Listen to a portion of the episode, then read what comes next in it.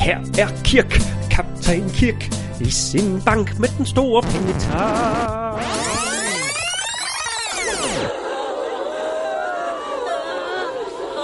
장군님께서는 한평생 어르지 우리 인민들을 잘 살리게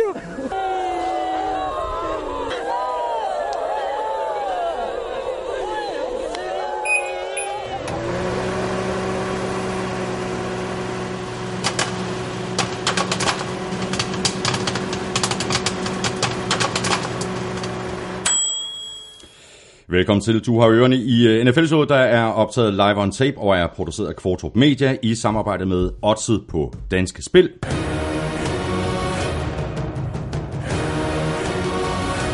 Og tafel. Det kan godt være, at øh, stemningen bliver sådan lidt øh, trykket i dag, men vi går øh, selvfølgelig kampene fra en øh, fuldstændig crazy uge 3 igennem. Vi ser frem mod næste runde, og så kan du også se frem til øh, brandvarme spiltip fra Elming, Amstrup's Dick-quiz, Fantasy med Kors med ugen spiller for Tafel og Odset-quizzen fra Odset på Danske Spil. Du ved sikkert godt, hvor du øh, finder os, øh, men bare lige for en god ordens skyld, så er vi på gulklud.dk, nflshow.dk, i SoundCloud og på Stitcher, og så selvfølgelig i øh, iTunes, eller der, hvor du nu foretrækker at hente dine podcasts, hvis du løber rundt med en Android-telefon. Tak fordi du downloader og lytter og bruger lidt af din tid sammen med os. Tak for de seneste anmeldelser i iTunes, og et ekstra stort tak til alle, der støtter os med et valgfrit beløb på tier.dk, eller via det link, der ligger på nflshowet.dk. Alle bidrag modtages med et kæmpe tak. De er med til at gøre det hele muligt. Jeg hedder Thomas Kvartrup, og her kommer min medvært. This is Lou Groza of the Cleveland Browns. Hi, Ohio for Cleveland.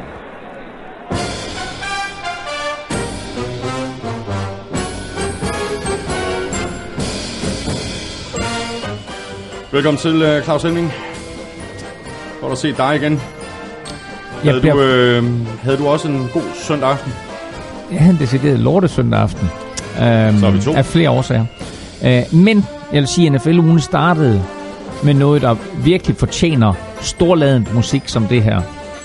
Det gør det, og så øh, fortjener det faktisk også lige et øh, lille recap, fordi det kan godt være, at øh, du og jeg ikke havde nogen specielt øh, god aften, men vi Søndag. havde... Ja, ja, lige præcis. Hvad sagde jeg? Nej, nej, ikke noget fint søndag, Ja, men torsdag nat, Ja, ja, præcis. Men der var der glæde i Cleveland. Jim Donovan. Darnold in the shotgun. Two receivers right, two left. The running back is Crowell. 18 seconds left. He's got the snap. Back to pass. Up in the pocket, shooting it long and deep, and it's picked off. They got it. Terrence Mitchell's got it, and it's all over here now. They can't take it away anymore. 11 seconds left to go. Mitchell takes the football. He's going to run it down to the best fans, the most patient fans in the league, right to the dog pound. Up and in. Rimelig hyperen her, Jim Donovan, og altså, man kan bare høre, at han er jo fuldstændig øh, nøjagtigt lige så øh, glad og, og lettet over, at det endelig lykkedes, altså efter 19 nederlag i træk. Men hvor der er to ting i det, fordi et, så lyder den her kommentering jo som om, at de har vundet Super Bowl. Man skulle seriøst tro, at de havde vundet Super Bowl, eller spillet sig i Super Bowl, eller et eller andet. Det er bare en kamp, de har vundet. Men det er, det er forløsning, når det er aller, allerbedst. Mm. Det næste, jeg synes, der er vigtigt, det er at pointere, at han taler ikke om, øh, at, at øh, Baker Mayfield øh, vinder den her kamp. Nej, han nej. taler ikke om, at det er to år siden, de har vundet. Han taler om, at nu løber de ned til fansene, de, De mest dedikerede fans, tålmodige der, fans. tålmodige fans, der har ventet på det Ja, her ja, øjeblik. Ja. Og det er så vigtigt at tænke på, at selvom Browns har tabt og tabt og tabt, og tabt og tabt og tabt, mm. Så er de der fans der stadigvæk, og det dog pound er der stadigvæk, og de kommer uge efter uge, på trods af, at det koster dem kassen at troppe op på stadion. De har støttet og støttet, og de er gennemgået den ene latterlige quarterback efter den anden, og den ene latterlige sæson efter den anden, og så nu endelig uafgjort mod Steelers, og så en sejr over New York Jets på en torsdag aften med altså national bevågenhed. Øh, den mest sete Thursday Night kamp, tror jeg, jeg læste mig til øh, overhovedet øh, i den tid, hvor, øh, hvor NFL de har vist de her torsdagskampe. Også fuldstændig vildt, ikke? Men øh, nok om Browns, øh, Elming. Jeg tror, vi vender tilbage til dem. gør? Ja, jo, det gør vi. Lige, lige, lige om, øh, om ganske kort øjeblik. Øh, skal vi trøste spise? Altså, har du nok? Fordi der skal virkelig, virkelig trøstespises i dag. Sækken er fuld. I modsætning, oh. I modsætning til i sidste uge, så ja. Er sækken proppet til Det er yderste. Ja, det er den godt nok. Men altså, er du sindssygt, der skal også trøste spises i dag. Nå. Det er det nye her, det var... Øh, nå, det er det med karamelliseret rødløg. Det var de nye danske er stoffer, rigtig- som vi rigtig øh, hævde fat i sidste Ja. uge. Ja, fantastisk god. Den anden nye her, den hedder Cantrell og Fraiche. Den var Også, også ja. god. Ikke helt lige så god som, som den med rødløg, synes jeg. Nej, nej, jeg tror du ret. Jeg tror også, jeg er mere fan af den der med rødløg. Så er der en super snack med sour cream and onion. Lækkerier. Så er der en klassisk football snack her, Move the Sticks. Også godt. Ja. American Ranch. Også godt. Ameri- og, ah, det er så dejligt. Der, der, der har Christina været sød ved mig. Lige lidt uh, chili cheese rings. Er det, dem, vi, øh, er det dem, vi åbner bare for sådan ligesom at sige... Puh, Øhm, det, jamen, jeg, jeg, jeg, kan slet ikke forstå, jeg kan ikke forstå, er der ikke mere? Fordi vi, vi skal, vi skal sygt trøstespise i dag. Vi skal trøstespise vi- hele. Altså, der er slet ikke nok her. vi kan ikke ud med åbne de der chili cheese rings.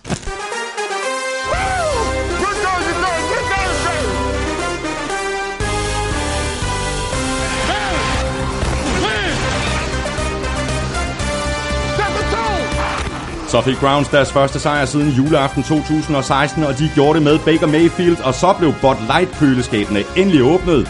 I Minnesota drikker de til gengæld gravøl efter nederlaget til Bills.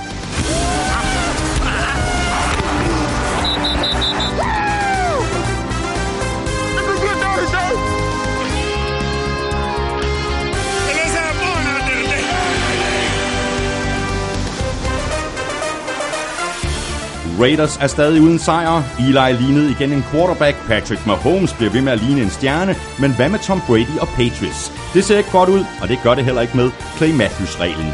Jeg hedder Thomas Bortrup, og med mig har jeg Claus Elming. Give me one now, folks. Give me one, give me one. Jeg skal også lige uh, Der er smage ikke mere i den poster. Den, den, den, den, den er væk, den poster. Mm, det er godt, det er lang tid siden, jeg har, har smagt de her chili cheese Ja. De er stadigvæk gode. Vi er gode. Elming, vi lægger ud med en øh, omgang skader. Vi begynder med øh, 49ers og Garoppolo, der er ude for sæsonen med en korsbåndsskade, og det er ganske enkelt en katastrofe for 49ers. Jeg føler med dig, og jeg føler med alle 49ers fans, både i USA og, og herhjemme, og for den sags skyld i resten af verden. Her havde du The Next Coming of Jesus, og det blev ikke. Han levede ikke op til forhåbningerne spillemæssigt i de her par kampe, der har været spillet i år, og så kommer den her situation, hvor han forsøger at skabe noget på egen hånd, Ja. og så nærmest i en ene ulykke jo Ja, præcis. får en korsbåndsskade. Han forsøger lige at få en, en, en yard ekstra, i stedet for bare at løbe ud over sidelinjen. Og øhm, det er nemt at være bagklog, men jeg siger bare til ham og til Josh Allen og til Carson Wentz og til alle de andre quarterbacks, der tror, de skal løbe i den her liga og ikke hedder Cam Newton. Ja, lad være. Lad være. Mm. Og øh, var han nu stille og roligt løbet ud over sidelinjen, så var der ikke sket noget. Han bliver ikke ramt der, da, da, da skaden bliver forårsaget, men han bliver ramt umiddelbart efter. Mm. Men det er det der med at tage de der øh, pludselige retningsskift, risikere, at der sker et eller andet, fordi han kan også blive ramt lige, da han laver det retningsskift. Men vi har set det, og jeg har sagt det igennem al den tid, jeg har lavet NFL på dansk tv og øh, podcast. Lad være med at løbe. Hvis du er quarterback, det er ikke dit job. Hvis du løber, så beskytter du selv, så slider du, også så løber du ud over sidelinjen. Ja, præcis. Og selvfølgelig kan vi sidde her og så sige, jamen øh, det var ikke, altså det, det var jo bare en tilfældig skade, der kunne være sket på en håndboldbane også. Ja, meget muligt, men løb nu bare ud over sidelinjen. Mm. Og du, øh, du siger det jo selv, øh, Claus, han har jo ikke øh, levet op til de forventninger, som vi havde efter de her fem kampe, som han startede i, i sidste sæson, efter han kom til fra Patriots. Øh, nu er han ude for resten af sæsonen. Det er slemt nok. Det værste i mine øjne, det er, at når han så kommer tilbage næste år, så har han altså stadigvæk kun spillet 10 NFL-kampe. Og det her 2018, altså den her 2018-sæson, mm. det var den sæson, hvor han sådan for alvor skulle ind i Kyle Shanahans angreb. Det hele det skulle ind under huden, og nu kan han mere eller mindre begynde forfra næste år. Jo, altså i det mindste, så kan han jo sidde og, og følge med på, i, i klasseværelset og så videre, og læse sin playbook derhjemme, når han sidder med Det kan benet han, op. ja, det kan han. Det der er med det, det er, at hvis nu man tænker tilbage på, da han var i Patriots, og han vinder to kampe med Patriots, hvorfor er det, at han ikke spiller flere med Patriots? Det er, fordi han bliver skadet. Og så kommer Jacoby Brissett ind. Mm. Så han bliver faktisk skadet der. Og så kommer han til 49ers, fordi man har set nok af ham i de to kampe, hvor han ikke var skadet. Så kommer han ind, vinder fem kampe.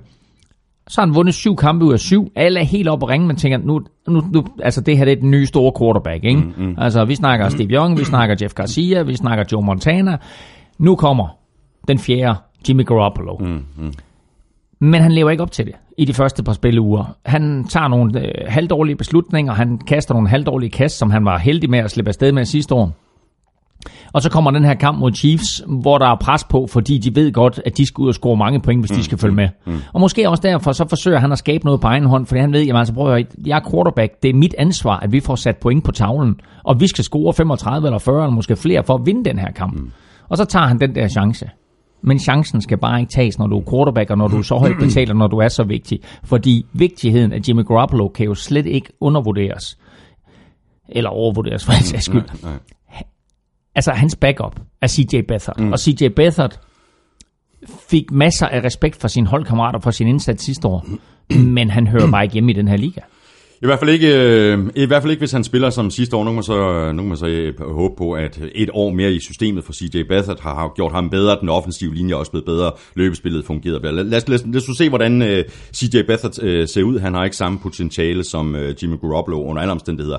Det bliver CJ Beathard, der kommer til at starte uh, på quarterback for 49ers, men de hiver jo også andre ind, der sådan mm. ligesom skal prøves. Der skal en backup øh, øh, til, øh, der skal sidde bag ved CJ Beathard. Tom Savage, Kellen Clemens, TJ Yates, øh, måske Matt Moore øh, skal, skal testes. Jeg, jeg ved, har de været til test, ved du det? Jeg tror næsten, de var til test tirsdag, var de ikke det, eller hvad? Jeg, den, første, den første quarterback, jeg hørte om, det var Tom Savage. Ja, og, har og, så var der også selvfølgelig en masse, der Men du har ikke hørt noget om, du har ikke hørt noget omkring, hvordan nej, det gik? Nej, det har jeg faktisk okay. ikke. Men det er interessant ved alle de her quarterbacks. Det er, altså for det første, så er der jo meldt klart ud, CJ Beathard starter. Og så er der meldt øh, næsten lige så klart ud, at Nick Mullins mm. er backup. Og hvem er Nick Mullins, spørger folk så. Jamen det er en, en quarterback, som Fort Niners har haft på deres practice squad, som de så forfremmer nu til 53-mands truppen. Og øh, Nick Mullins, han har altså spillet sådan på, hvad skal vi kalde det? Altså han har også spillet på, på, på højeste niveau i, i college-rækkerne, men trods alt sådan på nogle andre skoler. Ja. Uh, han har spillet for noget, der hedder Southern Miss i, i det, der hedder Conference USA. Ja. Og uh, så er der måske folk, der siger, hvad er Conference USA? Jamen det er sådan en konference i college football, som måske nok er mest kendt for den skole, der hedder Marshall. Fordi på Marshall, der gik Chad Pennington og Randy Moss. Og jeg vil næsten sige, det ville være smartere for 49ers at ringe til Chad Pennington. Hmm og Randy Moss, og få dem ind. Nogle af de andre, de har til prøvetræne der. Fordi hvis du kigger på Tom, Tom Savage, ikke? altså, øh, han var starter for Texans sidste år, vandt en ud af syv kampe. Kellen Clemens, han har ikke rigtig startet, eller spillet siden 2013. TJ Yates, han har jo en forfærdelig tendens til at kaste interceptions bedst, så man tror, det går godt. Ja. Så kaster han interceptions. Øh, og Matt Moore, han har været sådan en backup siden 2011, med sporadisk godt spil hister her. Så godt, som Miami Dolphins tænkte, okay, vi har faktisk vores øh, fremtidige quarterback her, men det kunne han aldrig leve op til, at ja. han så kom ind for Jay Cutler sidste år. Så var han altså i Dolphins, så var han også helt forfærdelig. Så de her quarterbacks, de hiver ind, øh, er jo anden rangs hele vejen rundt. Mm. Og det er selvfølgelig klart, at, at nu her på det her tidspunkt af sæsonen, så er der ikke nogen før, er der en førsterangs quarterback derude? Jamen hallo? Colin Kaepernick? Ja, ja. Der var jo masser. Altså, Hvad med Colin Kaepernick? Men it's not gonna happen. Hvad med Colin Kaepernick? It's, it's not gonna happen. Nej, Fordi, og, og, nej, det har, og det har Shanahan været ude og melde ud også, ja, ja, at det kommer ikke til at ske. Nej, Han passer ikke, ikke ind i vores system, og vi er videre, det er ikke den måde, vi ønsker at spille fodbold nej, på. præcis. Og, og, og den måde, som 49ers og Colin Kaepernick, de, deres veje skilles jo, men det var, var før Kyle Shanahan. Var ikke det bedste. Det var før Kyle Shanahan, du ved. Der, altså, han kunne godt komme ind og så sige, nu er der, nu er der nye toner, og øh, jeg kommer med et nyt system. Ja, ja. Men, øh, men, men, det er sjovt, men det er sjovt, alle de quarterbacks, du nævner der. Ikke? Altså, ja, ja. Men, men vi, vi, vi er fuldstændig enige. Men jeg er som 49er-fan, så har jeg det sådan, at de skal faktisk, om der så var en nummer et uh, quarterback ledig ude på markedet, mm. hold nu op, Gå nu bare med CJ Beathard. Uh, skil jer af med Pierre Garçon. Sæt uh, Richard James ind i syvende runde valget. Spil de unge spillere nu får du nu kørt i stilling. Der er ikke nogen grund til at få en eller anden, øh, måske lidt bedre, marginalt bedre quarterback end CJ Beathard ind, og så måske vinde en kamp eller to mere. Den her sæson, den er tabt på gulvet. Mm. Spil de unge spillere, mm. og så mm. ved vi også, hvad vi har i CJ Beathard næste år. Men jeg er bange for, at i modsætning til Cleveland Browns fans, som er der, uanset hvad der sker, og som vil ofre deres egen familie på at komme til fodbold, yeah, yeah. så er det ikke tilfældet i San Fran... Nå nej, i Santa Clara. hvor de har bygget et nyt, stort, flot stadion, men det er corporate USA, som sidder og ser fodbold der ja, nu. Var, de der hardcore fans, der er selvfølgelig stadigvæk nogle af dem, der er masser af 49ers fans, men de er ikke lige så hardcore som Browns fans. Og hvis, hvis 49ers de vælger bare at smide den her sæson på jorden, tro mig, så er der tomme sæder på Levi's stadion. Ja. Så videre til øh, Falcons, de har nemlig også øh, lidt, øh, ja faktisk endnu et hårdt slag. Øh, safety Ricardo Allen er ude resten af sæsonen med en overrevet akillescene. Den går ondt. Det er, øh, det er tre nærmest superstjerner på forsvaret, ja. de har mistet nu, ikke? Altså Keanu Neal og, og Gian Jones er jo øh, altså, øh, fremragende spillere. Og så øh, nu her øh, Ricardo Allen, øh, som også er en af de her unge spillere. De havde jo et par vidunderlige drafts, Falcons, hvor de fik nogle unge kræfter ind, som jo øh, Keanu Neal og, og Gian Jones, der de er jo fra samme draft.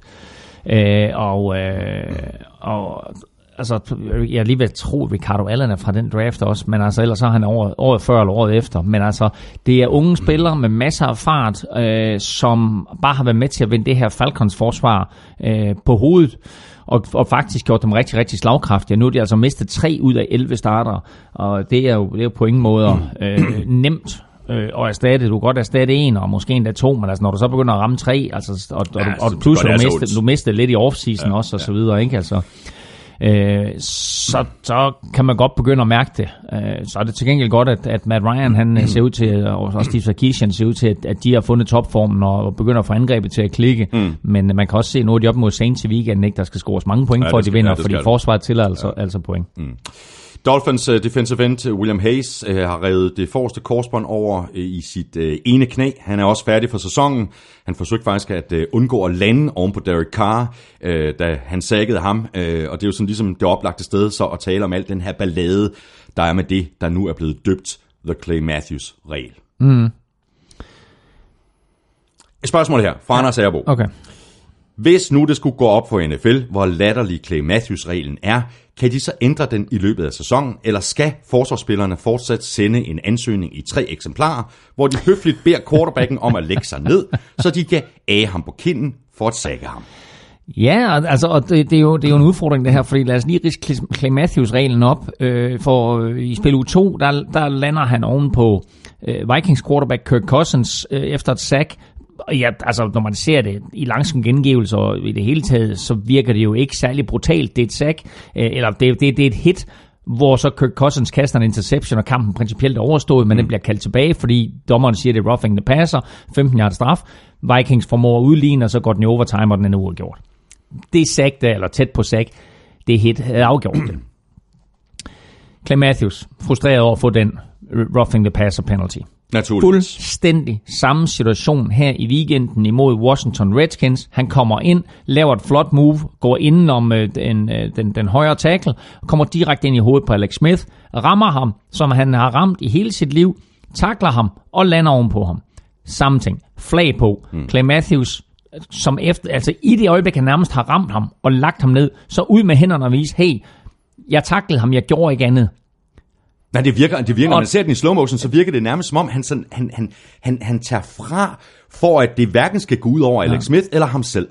Altså, det er virkelig, I hvert fald, det, ja, det, det er ja. gentleman sack rent faktisk. Ja, det er det. Altså, øh, og altså, hvis man kigger 10 år tilbage, så var, så var Alex Smith, så var han kørt så dybt ned i jorden, ja, ja. så de skulle have været ud med, med to-tre skovle for, ja, at, samle, ja, for at grave ham op. Ikke? Men her ikke, altså, Clay Matthews kommer ind, får ham taklet, lagt ham ned, og ja, selvfølgelig lander han oven på ham, men når du kommer med fuld firespring, så er det altså svært at undgå at takle på den måde. Og han kommer op, og han kigger på dommeren, og så ser han fladet, og så kan du se, at han bare sætter sig på hook, og tænker, Jamen, jeg, ikke igen. Jeg, jeg forstår Nej. ikke hvad skal den jeg gøre? her liga. Nej, og i omklædningsrummet bagefter, der står han med 20 mikrofoner op i ansigtet og siger, I think the NFL has gone soft. Mm. Den her liga mm. er blevet blød. Der er alt, alt, alt for meget fokus på at beskytte quarterbacksen. Jeg ved ikke, hvad jeg skal gøre. Det her er en, en takling, som jeg har taklet, siden jeg var øh, en ganske, ganske lille purk. Og når du kommer drønen ind på den måde der, hvordan skal man, ja. hvordan skal man ellers stoppe? Anders Petersen spørger her, ja. øh, faktisk lige i, i, i forbindelse med det her. Øh, risikerer NFL ikke at gøre sig selv en bjørnetjeneste i deres forsøg på at beskytte quarterbacksene, hvis resultatet er, at produktet, altså NFL, bliver mm. dårligere? Det der det er en virkelig, virkelig interessant, et interessant spørgsmål, fordi en af de ting, der har gjort NFL populært, er jo brutaliteten. Man skal ikke se bort fra, at uanset hvor meget vi elsker spillet, uanset hvor meget vi elsker det lange kast, så er det stadigvæk kombinationen af skønhed og brutalitet, der har gjort NFL til hvad NFL er, og gjort amerikansk fodbold så fedt. Og brutaliteten skal være en del af det her spil, fordi ellers så gider folk ikke at se det. Det skal være, at du kommer ind og ser en gladiatorkamp. Du skal være henført til det gamle Rom, og du sidder der, og du sidder og siger, ej, hvor er det vildt. Og du skal sidde der og tænke, okay, det var godt, det ikke var mig, der blev ramt. Ja, Eller wow, ja, det der, det ja, kunne jeg ikke. ja. Eller wow, det der, det turde jeg ikke. Ja, det er den ene ting, Elming. Så er der også den anden ting. Det er balancen mellem forsvar og angreb. Altså, du ser jo for eksempel i college, der er det blevet fuldstændig øh, skævvredet, så, mm. så, så, så, så det er angrebet, der, har, der stort set har alle kortene. Ikke? Altså, det, det er bare angreb. Hvor meget lidt forsvar. Nu, altså spørgsmålet er, at risikoen er, at mm. NFL kan bevæge sig i samme retning. Og det, og det har været en proces, en langvarig proces, de har været igennem i lang, lang tid. Som jo egentlig startede helt tilbage, da AFL og NFL blev lagt sammen. Fordi AFL havde meget mere fokus på det fremadrettede kast. De havde nogle andre regler inde, som gjorde, at spillet var mere underholdende. Mm. Og stille og roligt, så er spillet gået i den retning, at det jo er blevet mere og mere kastebaseret. Og samtidig, som vi også har nævnt i NFL-showet et par gange, så er quarterbacksen jo alfa og omega for, at den her liga er underholdende. Og derfor så sætter NFL regler ind for at beskytte deres quarterbacks. Men man må også bare sige, de regler skal kun gå til en vis grænse. Der skal være en form for fare, der skal være en form for risiko, der skal være en form for brutalitet. Og Jerry Jones ejeren, nej undskyld ikke Jerry Jones, det var, øh, var det Mike Tomlin, det var Mike Tomlin fra, fra Steelers, mm. som var ude at sige, at øh, han jo netop synes, at når man kommer fra college til NFL, så er man klar over, nu spiller man i de professionelle rækker, så er der en eller anden form for risiko involveret. Så er man oppe blandt the big boys. Mm. Og så ved man, at man bliver betalt mange penge for at løbe en vis form for risiko. Og når den her risiko og det her faremoment og den her brutalitet bliver taget ud af det, så risikerer NFL også at distancere sig selv fra alle de millioner og milliarder, nærmest milliarder af fans, der er på verdensplan, i hvert fald hundredvis af millioner. Mm. Fordi jeg også sidder, jeg har altid elsket det store hit. Og når selv, du ved, altså Clay Matthews er ikke ligefrem en af mine favoritspillere, det har ikke noget at gøre med, at han hedder Clay Matthews, det har noget at gøre med, at sådan, at han løber rundt i en ostehjelm. Mm.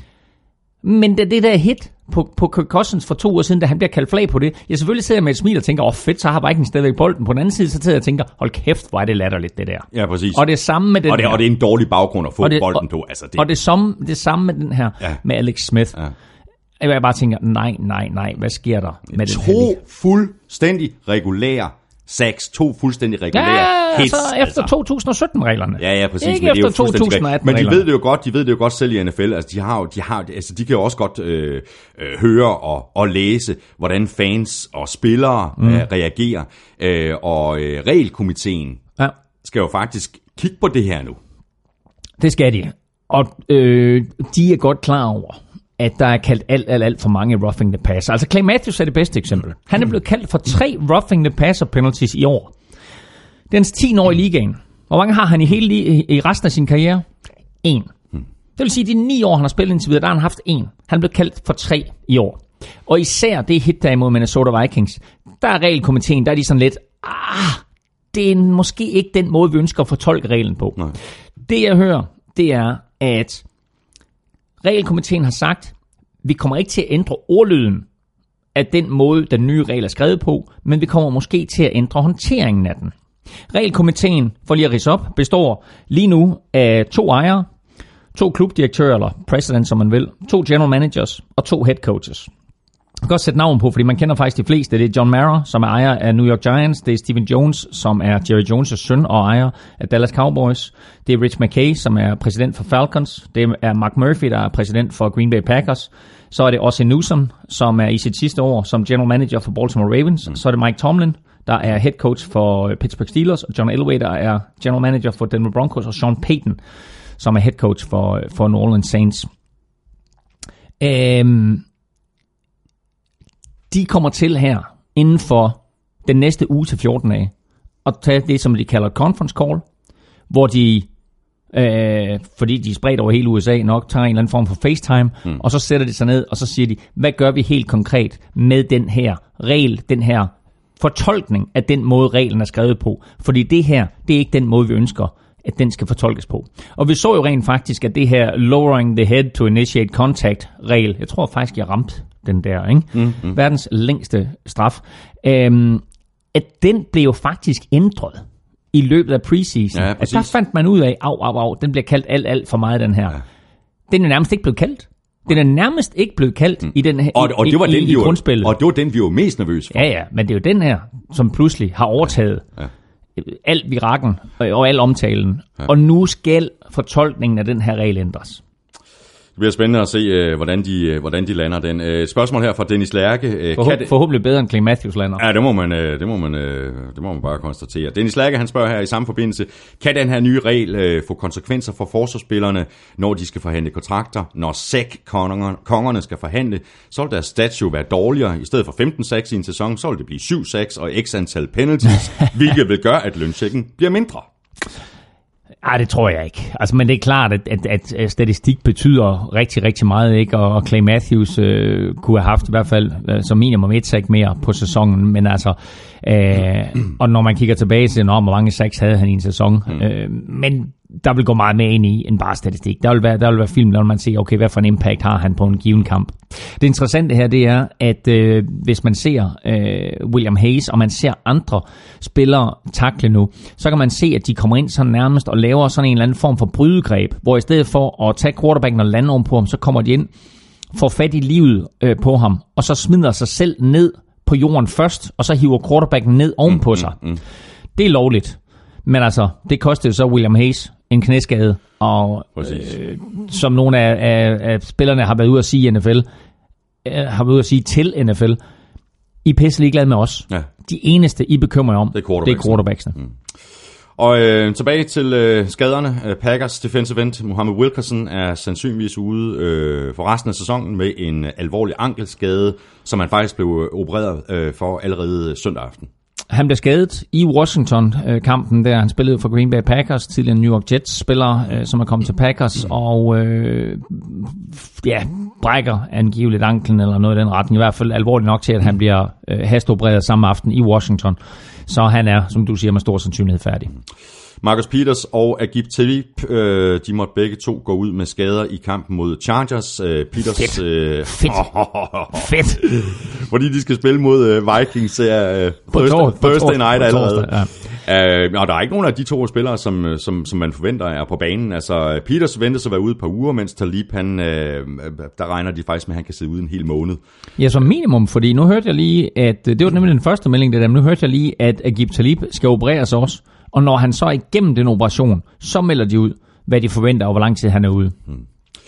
For Niners cornerback øh, Richard Sherman gik ud med en lægskade. Han er ude i nogle uger. Cowboys linebacker Sean Lee fik en forstrækning i sit ene baglov mod Seahawks, og han er også ude et øh, par uger mindst. Øhm, og lad os så lige nappe en lille Og runde. hvor, hvor var det ærgerligt med Sean Lee, ikke? Fordi Sean Lee ja. kan bare ikke forblive skadesfri. Nej, det kan han bare ikke. Altså, Sean Lee er en af NFL's absolut bedste linebackers, og i det hele taget en af de absolut bedste spillere, og han kan bare ikke fuldføre en sæson. Han kan ikke spille 16 kampe. Hvis han gjorde det, så var han jo ja. statistisk et monster, og ville jo komme i den ene Pro Bowl efter den anden. Men øh, han kan Men ikke han, holde han sig har bare været for meget skadet. Ja, og det, og det er år efter år, ikke? Altså, og så øh, sådan en, sådan en, sådan en baglovsskade som det her, ikke? Altså, kan du gardere det mod det? Ikke rigtigt. Jeg har også fået sådan en fibersprængning i baglåret, ikke? Og det, det er hæstligt, fordi ja. du tror, du er tilbage, og så springer den op igen, så den, den kan du have hele året. Øh, han har været skadet med skuldrene, med fingrene, med anklerne, med knæene, og nu altså også med baglåret, og det er bare ærgerligt, øh, at, at Sean Lee, han ikke kan holde sig skadesfri. Det er det. Så lad os nappe den her runde med seneste nyt om uh, Le'Veon Bell og hans situation. Uh, der er masser af rygter, uh, blandt andet at uh, Steelers øjensynligt skulle være villige til at trade ham. Og Jets skulle efter sine være interesseret. Ja, og øh, jeg tror da ikke, at, altså hvis Steelers de har leveret Bell på, altså på det officielle marked, så tror jeg da ikke, at Jets de er de eneste der er interesserede. Jets er så meldt ud, og det er måske også for at lægge lidt pres på Le'Veon Bell, fordi det eneste positive, man kan sige om Jets, det er, at de spiller i New York-området, og der selvfølgelig er nogle lidt større sponsorkontrakter for fat i, hvis det er sådan, at man, man kommer ind og bliver et, et, et ansigt og et navn, men du skal også lige kæmpe med Sam Darnold om at blive New York Jets' ansigt udadtil. Hmm. Men det er da klart, at Le'Veon Bell, han kan, han kan hjælpe de fleste hold. Han er i en situation nu, hvor han kan stå, øh, stå og se til på sidelinjen, og så kan han se, at James Conner, han nærmest matcher ham i alt, hvad han foretager. Mm. Han griber bolde, han øh, løber bolden fint, han scorede godt nok ikke nogen touchdowns i weekenden, men øh, han, øh, han har gjort det væsentligt bedre, end Le'Veon Bell og hans agent øh, havde frygtet. Mm. Så øh, det, øh, det er, det er ikke en nem situation, og øh, som, som vi nævnte tidligere, så går der altså ikke lang tid, inden at Le'Veon Bell, han finder enten en ny klub, eller han skriver under med Steelers.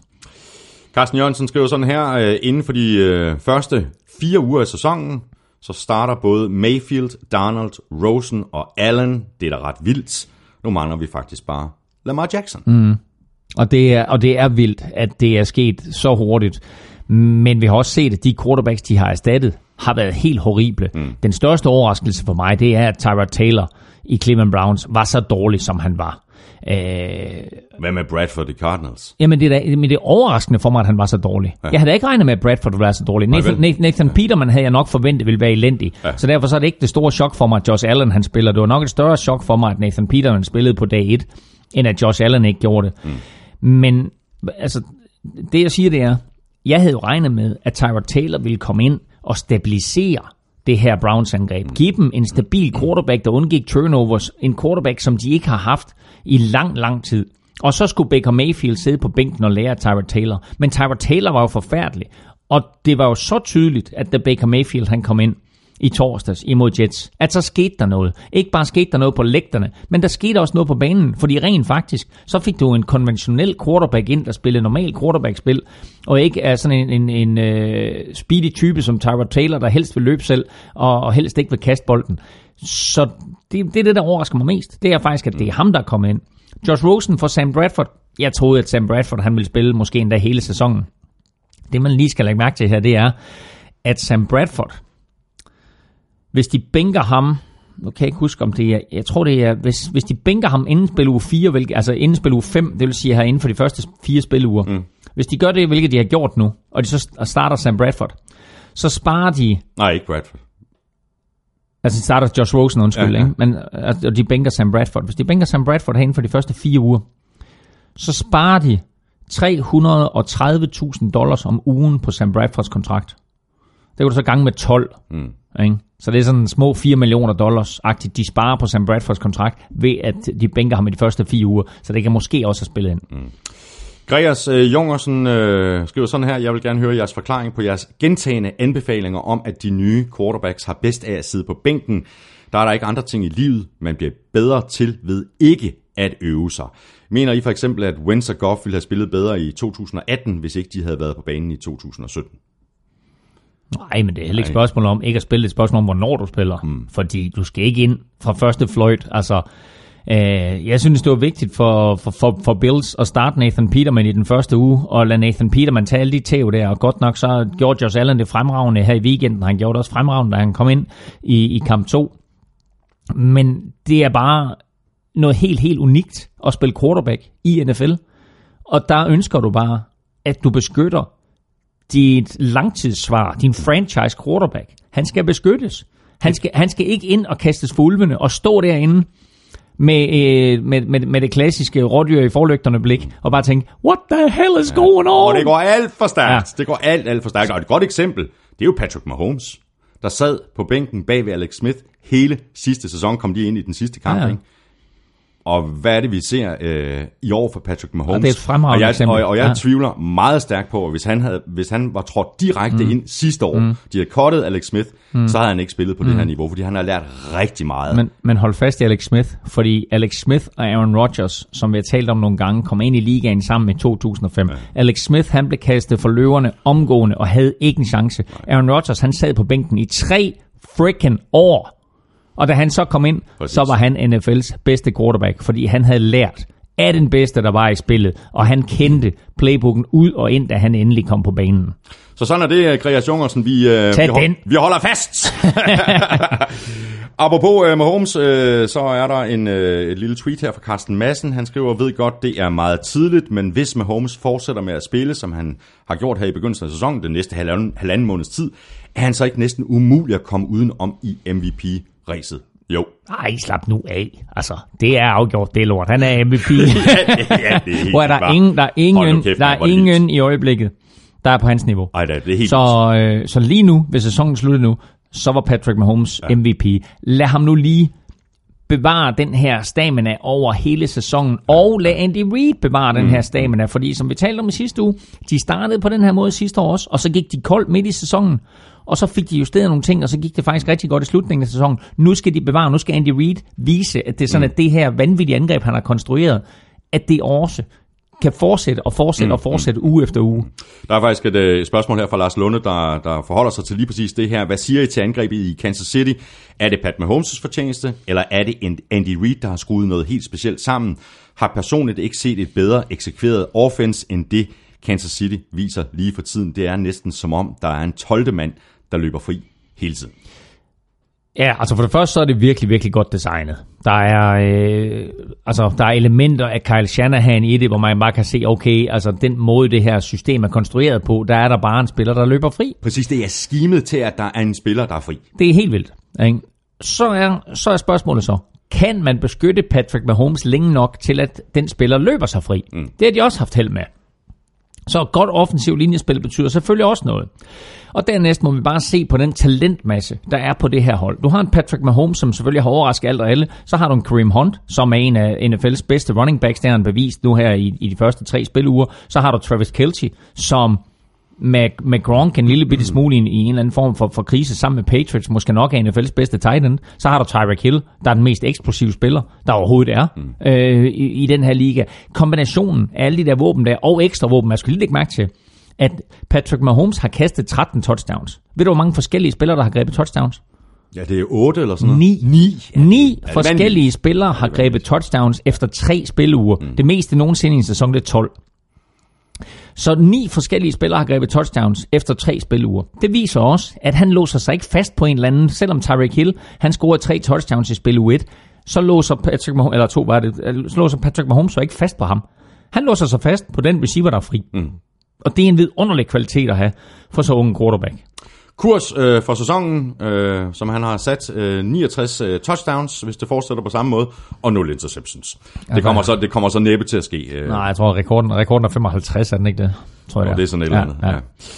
Du sendte mig en uh, mail i aftes, uh, Elming, med en lille uh, sjov nugget uh, om et par af de internationale kampe i år, og for en gang skyld, der ser de faktisk rigtig gode ud. Mm. Du noterede bare mulige Super Bowls. Og det er jo Eagles Jaguars på Wembley den 28. oktober, og Rams Chiefs i Mexico 19. november. Det er da kanon matchups. Når vi vender tilbage til mit momentometer senere, så vil jeg sige, at Rams og Chiefs de ligger rimelig højt på mit momentometer. Mm-hmm.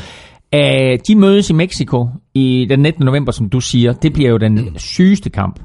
Og så prøv at tænke på, hvor tæt vi var på, at den her kamp den 28. oktober i London, at det rent faktisk var en rematch af Super Bowl fra i år. Mm. Eagles, selvfølgelig Super Bowl mestre. Jaguars øh, stoppede med at, at, at klø på imod Patriots i AFC-finalen, og dermed så vandt Patriots den kamp og kom til at stå i Super Bowl imod Eagles. Mm. Men ellers så var det jo rent faktisk Eagles mod Jaguars, vi har haft i Super Bowl. Nu her har vi et Jaguars hold, som jo forventer lidt selv på trods af nederlaget her i weekenden, at de skal stå i Super Bowl i år. Og der er ikke nogen, der siger, at Eagles de ikke stille og roligt finder formen. Nu er Carson Wentz tilbage, og Alshon Jeffrey kommer tilbage ja, på et tidspunkt ja. nu her. At de stille og roligt finder formen. Så Eagles mod Jaguars på, i London kunne også godt være en mulig Super Bowl. Så to meget, meget interessante internationale kampe. Det må man sige ja til. Og så bliver der faktisk også spillet fodbold herhjemme.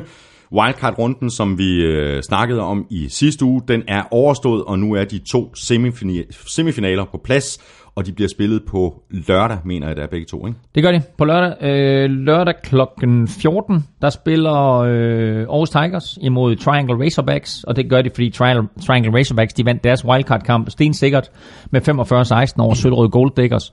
Ellers en, en øh, jo mangeårig rivalisering mellem de to, men der var altså klasseforskel på, på Razorbacks og Gold Diggers. Så øh, Tigers mod Razorbacks i Aarhus klokken 14, så tur at se den, hvis du har mulighed for den. Og øh, OB 89ers, de vandt deres wildcard-kamp over Frederikssund Oaks med 27-0, og derfor så er der en øh, semifinale, der hedder Copenhagen Towers på Gentofte Stadion imod OB 89ers, og det er på lørdag kl. 16. Og sidder du derude og tænker, hvad skal jeg lave lørdag? Jamen så tag ud og se noget dansk fodbold. Tag til Aarhus, tag ud og se Tigers mod Razorbacks kl. 14, eller Towers mod 89ers lørdag kl. 16. Og kvaliteten i dansk-amerikansk fodbold er jo simpelthen, det bliver bare bedre og bedre og bedre for hvert år, der går. Det må man sige, altså, øh, og øh, selvfølgelig fedt også, at der er nogle nye hold, der pludselig blander sig. Godt at se, at vi har øh, 89ers med mm. øh, blandt de fire bedste i Danmark lige nu.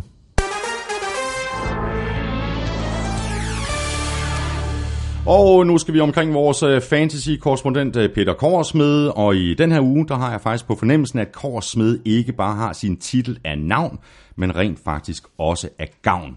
Peter, du har øh, bevæget dig ud i den store verden igen. Er det ikke, er det ikke rigtigt? Jo tak, Thomas. Øhm, jeg, jeg trængte simpelthen til at få ja, lidt luft under vingerne, så jeg har begivet mig på en lille ekskursion til Tallinn i Estland, for ikke bare at opleve den grandiose nation, hvor, hvor Dannebro blev skænket fra oven. Nej, jeg vil også have lov til ved selvsyn at opleve den uskyldige bankfilial, som er øh, epicenter for intet andet end en af verdenshistoriens største hvidvaskningssager. Og apropos galopperende storhedsvandvid, så vil jeg da også i øh, vanlig stil udstede et par fantasy-navne, du ja, næsten med investeringsgaranti skal have fingrene i, inden deres kurs bliver helt urimelig.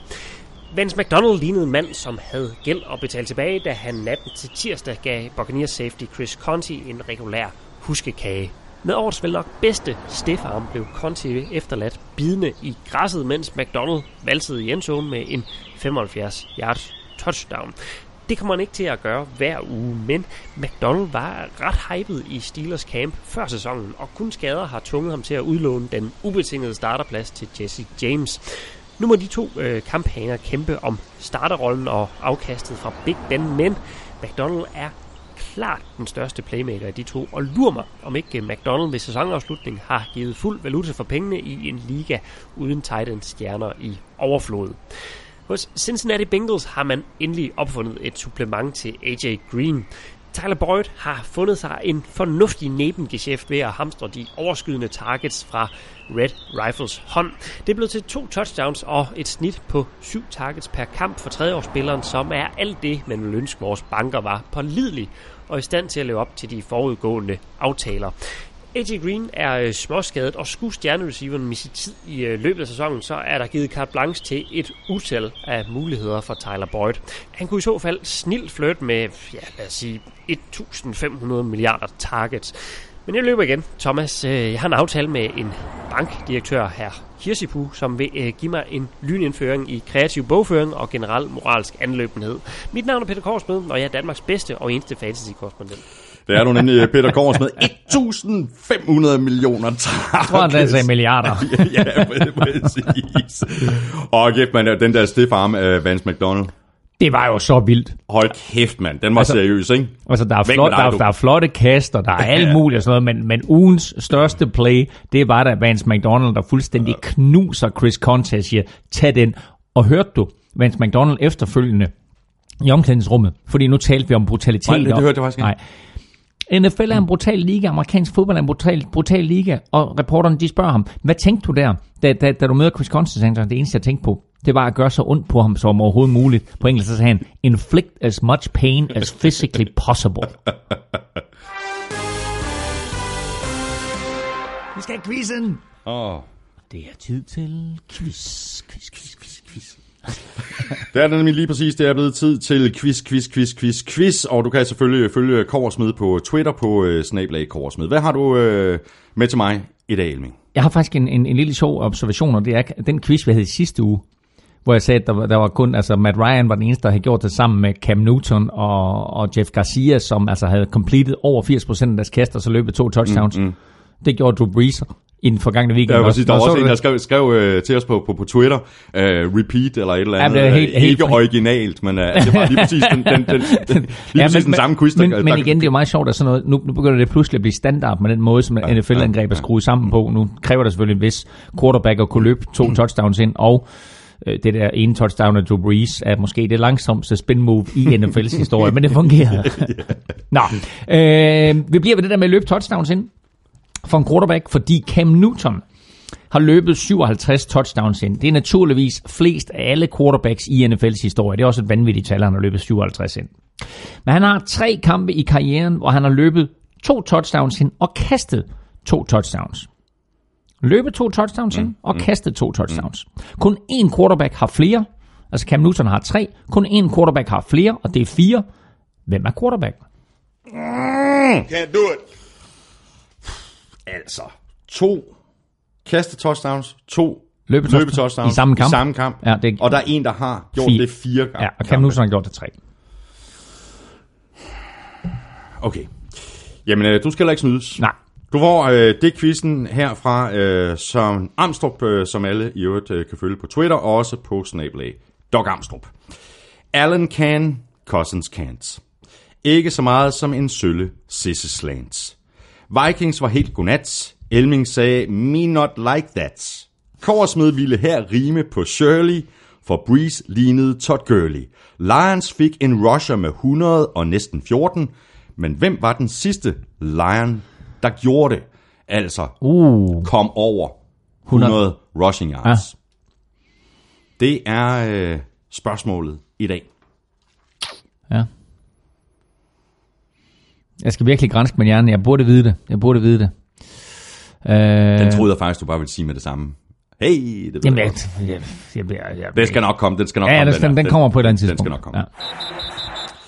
Og så går vi i gang med kampen Elming, øh, og den her fuldstændig øh, crazy øh, spillerunde, der begyndte natten til fredag med Browns sejr på 21-17 over Jets. Bum, første Browns sejr i 635 dage, og så fik vi øh, Baker Mayfield i aktion. Han kom ind i stedet for Tyrod Taylor, der gik ud med en øh, jernrystelse, og Mayfield så god ud.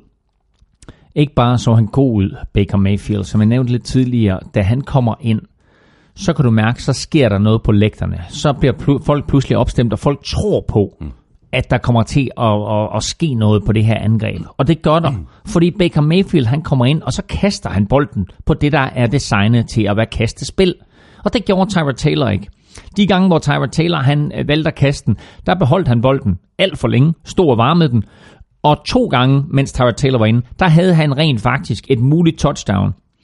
Hvis man tænker tilbage på, på øh, forrige spilleuge, så laver de jo det her helt igennem vidunderlige touchdown imod øh, Pittsburgh eller mod øh, New Orleans Saints, hvor han øh, rammer øh, den her nye receiver, de har fået ind, øh, hvad hedder han, Galloway, rammer ham dybt. Øh, Galloway har en vanvittig fart i stængerne, mm. og øh, øh, udligner imod Saints og så videre, tæt på at, at, at vinde den kamp. Her i den her kamp, der har han faktisk selv sammen Galloway fri to gange, og underkaster ham begge gange. Underkaster er et forkert ord at bruge. Det, det, det, Kaster for det, kort. Det, kaster for yeah. kort. Underkaster det er noget helt andet. Men uh, ja, ja. Underthrow ham, uh, et eller andet direkte Ja, oversat. Men, men underkaster er faktisk godt godt. Fordi jeg tror, Cleveland Browns' fans, de underkaster sig Baker Mayfield og Baker Mayfield-æraen nu. Det er stærkt kommet igen, det Tak der, skal du have. Det er Tak stærkt kommet igen. Ja.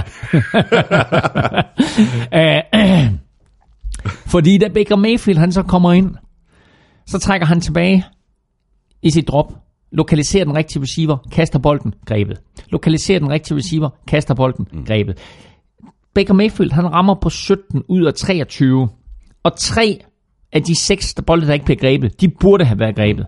Og så kan man sige, så har han ramt på 20 ud af 23, så er der måske en eller to, hvor han bliver hjulpet af det receiveren, men det er bare imponerende, den måde han kommer ind på. Præcis. 17 af 23 for 201 yards på lidt over en halvleg. Completed 73,9% af sin kast med et snit på 8,7 yards og en passer rating på 100,1. Til sammenligning, der har Tyra Taylor i de første to en halv kampe, hvor han har været starter, mm. completed 48,8% af sin kast med et snit på 5,5 yards mm. og en passer rating på 64. Ja.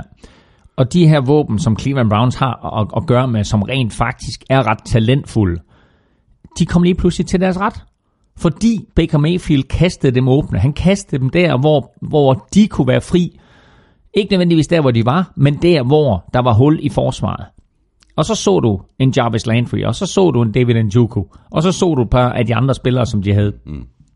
Og pludselig, så har vi Cleveland Browns hold, som har talent på quarterback-positionen, har talent på receiver-positionerne, har en Carlos Hyde som running back, som får hjælp af Duke Johnson. De har mangel på den offensive linje.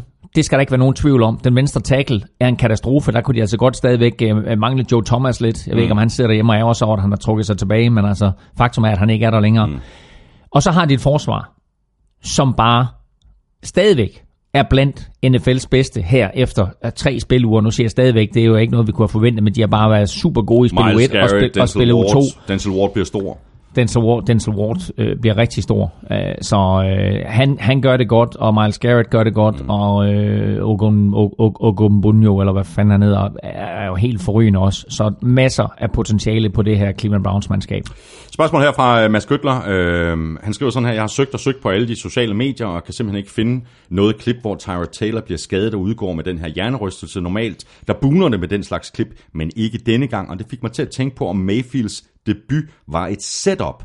Mayfield stod klar med hjelmen på sidelinjen det meste af andet kvartal og så klar ud, så var det her et bevidst move af Browns at bænke Taylor og gemme det bag en hjernerystelse, eller var der tale om en reel skade? Hvad hedder ham, der stillede spørgsmålet? Mads Gøtler. Jeg synes, det er et vidunderlig, en vidunderlig observation, mm. fordi jeg synes også, det var meget belejligt, at han lige pludselig fik en jernrystelse. Ja, efter, efter at han stod, stod og så, så skræmt ud og ikke har imponeret her i de første to og en halv kampe. Og jeg, jeg så kampen, og lige pludselig kommer Baker Mayfield ind, og vi sådan, ja, yeah, fedt, man, nu kommer Baker Mayfield ind. Og fedt, at de tog den beslutning. Og så angiveligt bagefter, så siger de så, at han er for hjernerystelse. Og det har han måske nok også. Jeg har bare ikke hørt de der officielle udmeldinger om, at uh, han var inde i det blå telt, eller at, at han lige pludselig fik en... en uh, altså, der var nogle, nogle læger eller medical staff, som sagde, at oh, han har hjernerystelse, han kan, ikke, han kan ikke fortsætte. Han har godt nok ikke trænet med indtil videre i den her uge. Så selvfølgelig øh, sparer de ham eller et eller andet. Jeg ved ikke helt præcis, hvordan det fungerer med en eller anden form for injury settlement til ham, og hvad der sker, hvis det er sådan, at han er skadet i stedet for, hvis han bliver bænket. Mm. Så det kan godt være, altså, og det er ren spekulation fra min side det her, men det kan godt være, at de har sagt til ham, Tyrod, du har hjernerystelse. Lige nu og så kommer Baker ind, og så er der et eller andet i hans kontrakt, som, som så siger, at altså, så er hans, hans løn øh, garanteret, eller hvad ved jeg. Ja. Altså, det er ren spekulation fra min side. Ja, ja. Jeg synes bare, det virkede meget belejligt. Ja, det gjorde det også. Øh, og så er det jo, øh, vi bliver nødt til lige at tælle lidt Jets også, øh, Claus, og det er jo oplagt at sammenligne pick nummer 1 i draften, Mayfield, med pick nummer 3, altså Sam Darnold. Øh, her de første, øh, her i sæsonstarten, jeg synes, han viser flashes, men jeg synes lidt, det billede, der står tilbage, det er, at han havde problemer for anden kamp i træk. Mm. Kaster også et par interceptions øh, til allersidst i kampen, hvor Jets de skulle forsøge at komme tilbage. Står selvfølgelig også over for, for, for det, det her geni af en defensiv øh, koordinator i, i Greg Williams. Ja, jeg tror faktisk, at han øh, sådan i de her tre første NFL-kampe, han har været ude i Sam Darnold, der tror jeg faktisk, at det her forsvar måske er det bedste, han har været op mod, både talentmæssigt, men, men også, den, øh, også systemmæssigt. Mm. Og øh, han, så, øh, han så fornuftig ud i spil u 1.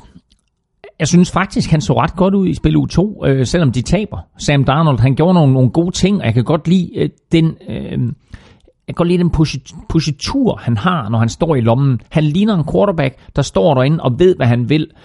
Og det gjorde han sådan set også mod Browns. Mm. Men godt nok så står han derinde og, og, og, og ligner en quarterback og sådan en stoisk figur derinde. Men han tog nogle dårlige beslutninger, og han leverede nogle dårlige kast, mm. og han fik heller ikke rigtig noget hjælp. Men igen, jeg vil bare sige, det er Browns forsvar. Det er godt. Det er rigtig godt, og man skal på ingen måde undervurdere det. Mm. Sidste lille ting, øh, Claus, inden vi hopper videre til øh, Falcons Saints-kampen. Øh, læste du den der forudsigelse af Mark Sessler, der er med i den her podcast, der hedder Around the Jamen, jeg NFL? kan ikke finde ud af, at, at, var det fake, eller var det ikke fake? Jeg tror ikke, det er fake. Den der forudsigelse om, ja, ja. At, hvordan at... Øh, Jamen, det er, han, han, han, for, ja, han, han forudsiger det fuldstændig præcis. Han forudsiger, at, at Browns er bagud med mere end 10, og så, altså, det her, inden sæsonen siger han, i spil u 3, der møder Browns og Jets hinanden. Mm. Bra- uh, Jets starter Sam Darnold, er foran med mere end 10, så sætter Cleveland Baker Mayfield ind. Han vinder, det her, han vinder det hele comeback. rundt. Han vinder det hele rundt, comeback og vinder kampen. Ja. Jeg var, jeg var i tvivl om, det var fake eller ikke var fake. Men, det, det er men, jeg har, men jeg har bare set det så mange, mange steder, og det er ikke blevet... Altså, det kan godt være, at det er fake news, ja. det her, øh, at det er et stunt. Det vil bare være sådan lidt mærkeligt, ja. mærkeligt stunt. Men læste du den anden del af forudsigelsen fra Mark Sessler Nej. omkring Patriots? Nej. At samtidig med, at Baker Mayfield kommer ind og starter den her nye, fantastiske æra for Cleveland Browns, mm. samtidig skuffer Patriots, og de øh, kommer ikke med i slutspillet i, hvor var det, 11 eller 12 år. Jeg vil bare sige, at den første del af forudsigelsen har holdt, og så, i, og så i samme uge, som Patriots ja. ikke lige frem imponerer. Ja, jeg vil bare sige, at det her det er altså åbenbart et rygte omkring en fyr, der hedder Mark Sessler, som arbejder for NFL. At det er noget, han har sat i gang. Vi, vi, vi, vi frelægger os et hvert ansvar. et hvert ansvar. Nå, Claus, så hopper vi videre til et uh, regulært shootout uh, med, jeg ved uh, faktisk ikke, hvor mange skiftende føringer mellem uh, Falcons og Saints. Kampen den endte 37-37 og skulle altså i overtid for at finde en vinder, og det blev Saints med gode gamle Drew Brees i spidsen, der endte med at trække det længste strå 43-37. What a game. Ja, what a game, og, og, og hvilken battle mellem to quarterbacks. Ja.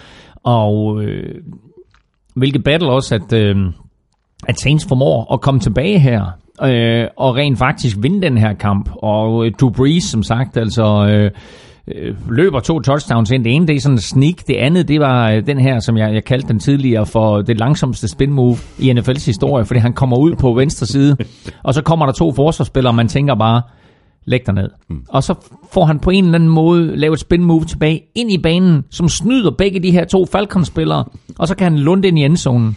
Og øh, han chokede med bagefter også, at, øh, at det kan godt være, at det var langsomt, men han, han havde et flag football hold, som han trænede. Han lige vil vise, at de der spin moves, de virker. han mangler nu kun 417 øh, passing yards, og så kan Peyton Manning godt begynde at vinke farvel til sin rekord på 71.940 yards. Ja, og han kom jo, øh, han passerede jo øh, Brett Favre også i antallet af completions. Uh, Brett Favres rekord var på 6.300 uh, i en karriere, og Drew Brees er på 6.323 nu. Eller 6.326 er han på nu. Så uh, også en, uh, en, en, en rekord, han nappede der. Og han kommer også stille og roligt til at tage uh, ja, alle, ja. alle rekorderne. Ja, det, gør uh, det må man bare sige. Altså, det er også altså, vildt det, imponerende, ja. det, det niveau, ja. han har leveret på i, i, i den her tid, altså siden 2006, hvor han, hvor han kom til Saints. Og så Michael Thomas, han er også øh, på vej mod en ny rekord i NFL. Han greb 10 bolde i den her kamp. Endnu en kanonkamp af ham. Han er nu oppe på 38 grebne bolde på de tre første kampe i sæsonen, og det er altså øh, det er en ny rekord. Øh, Julio Jones øh, havde rekorden tidligere med 34 grebne bolde, mm. altså i de tre første kampe i sæsonen, og det var tilbage i 2015. Åh, men 10 bolde, det er jo ingenting. Han er jo gået ned. Han havde jo, var det ikke 28? Han havde, han havde jo 14 i snit før det her. 10, det er jo ingenting. det er vildt. Altså 38, ja, det, 38 ja, det på tre kampe, det er helt vildt. Det må være et uh, tungt nederlag det her for Falcons, uh, fordi altså, nu, nu nominerede vi jo uh, Drew Brees til vores uh, ugens spillerkonkurrence. Hvis ja. Falcons havde vundet, så havde vi jo nomineret Matt Ryan. Man kan ikke blive nomineret til ugens spillerkonkurrence, hvis man ikke har vundet. Og øh, tænk sig at være Matt Ryan og øh, gå ud og kaste fem touchdowns for første gang i karrieren. Og kaster de tre til Calvin Ridley, som jo også godt kunne er blevet nomineret til ugens spiller. Øh, rookien der, som, øh, som virkelig nyder godt af, at Julio Jones han er i dobbeltopdækning. Øhm, men øh, altså som sagt en, en virkelig, virkelig flot kamp af begge quarterbacks, og der skulle jo findes en taber. Og vi må bare sige, at den her... Hvis de ikke skulle spille uafgjort. ja, det er korrekt. Og det sjove det hele var, at de gik jo i overtid jo. Ja, ja. Og, øh, og, og igen, øh, så ser vi altså, at det ene hold bruger rigtig, rigtig meget der er et spørgsmål. Af, af de her 10 minutter. Er der et spørgsmål? Der er et spørgsmål fra øh, Kasper Pfeiffer.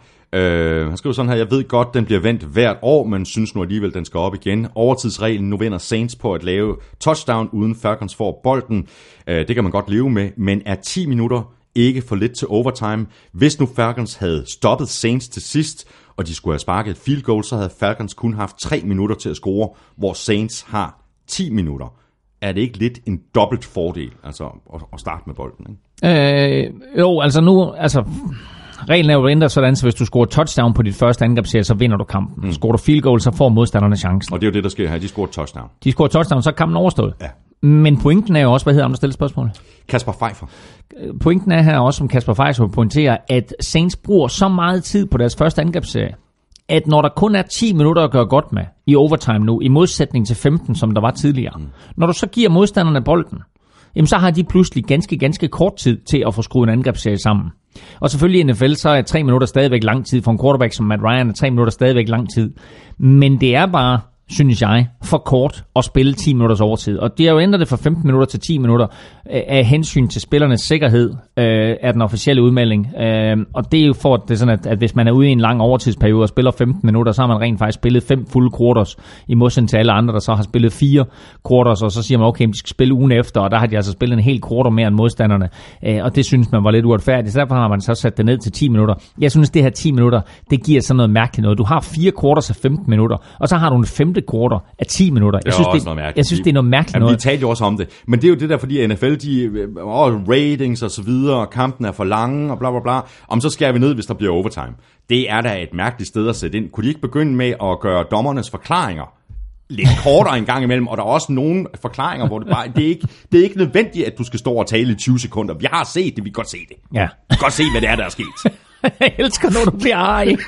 Men det er så dumt, mand. Det er så dumt. Nå, men for at sige det, så jo, Kasper.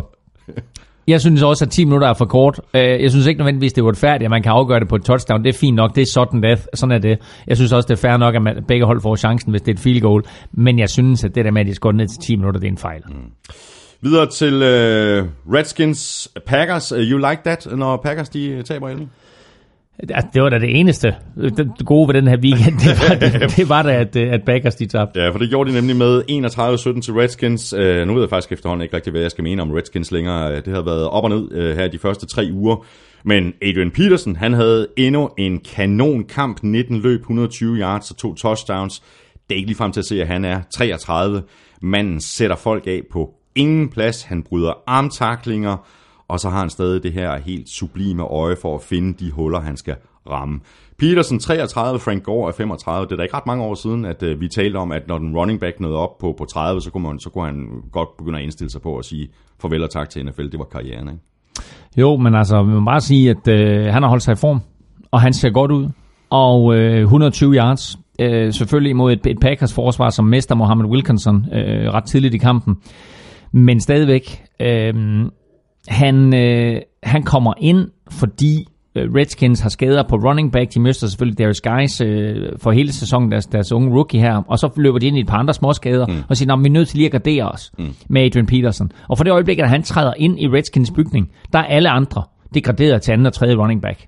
Og, og Fat Rob, eller Fit Rob, han er selvfølgelig den, der er allermest ked af det, for han så ud til, at han skulle være starter for Redskins. Ja, ja. Nu her, der er han øh, blevet sådan en, der, der nærmest ikke engang figurerer på statistikkerne.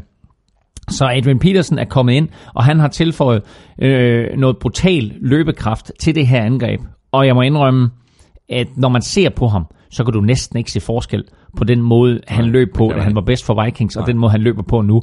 Hans ene touchdown, det er godt nok ikke så langt, det er måske en 3-4 yards til eller andet, ikke? Men den måde, han kommer op, lige starter i højre, tager et enkelt skridt til venstre, sætter hele forsvaret og spacerer ind i endzonen. Det ser så nemt ud, det ser eksplosivt ud, selvom det stadigvæk bare er sådan nærmest i slow-mo. Hmm. Og så spacerer han ind i endzonen, som vi har set det så mange gange før. Det er en play der. Selvom det slet ikke, du ved, det er ikke nær så stort som alle mulige andre plays, men det er en play der. Det viste mig bare. Han har det stadigvæk. Ja. Over 100 yards. Ved du, hvor mange gange i karrieren, at uh, Adrian han har været over 100 yards? Det er forholdsvis mange gange. Øh, hvor mange gange har han været over 100 yards? Øh, ah, hvad skal jeg gætte på? Det er mange gange. 70? Nej, ej, dog ikke. Men, Okay. men 52, nu, nu kommer Okay, det til at lyde ja. så lidt, men Ja. det er faktisk rigtig mange kampe ja. ja. over 100 Ja, ja. ikke? Uh, også en god kamp af Alex Smith. Uh, tydeligt, at han får det så meget nemmere, når, når løbespillet det fungerer. Han fandt jo begge tight ends uh, flere gange for store spil. Både Jordan Reed og Vernon Davis. Uh, Packers, ja, uh, altså det var aldrig godt at komme bagud 14-0, uh, men for Packers vedkommende, så, så hjalp det jo heller ikke uh, på situationen, at Aaron Rodgers uh, helt åbenlyst stadigvæk har problemer med sit uh, ene knæ. Han haltede rundt uh, halvdelen af tiden. Mm. Uh, og, og, og det medførte jo så også, at han, han heller ikke var lige så præcis, som han ellers plejer at være. Hvad siger det mest om?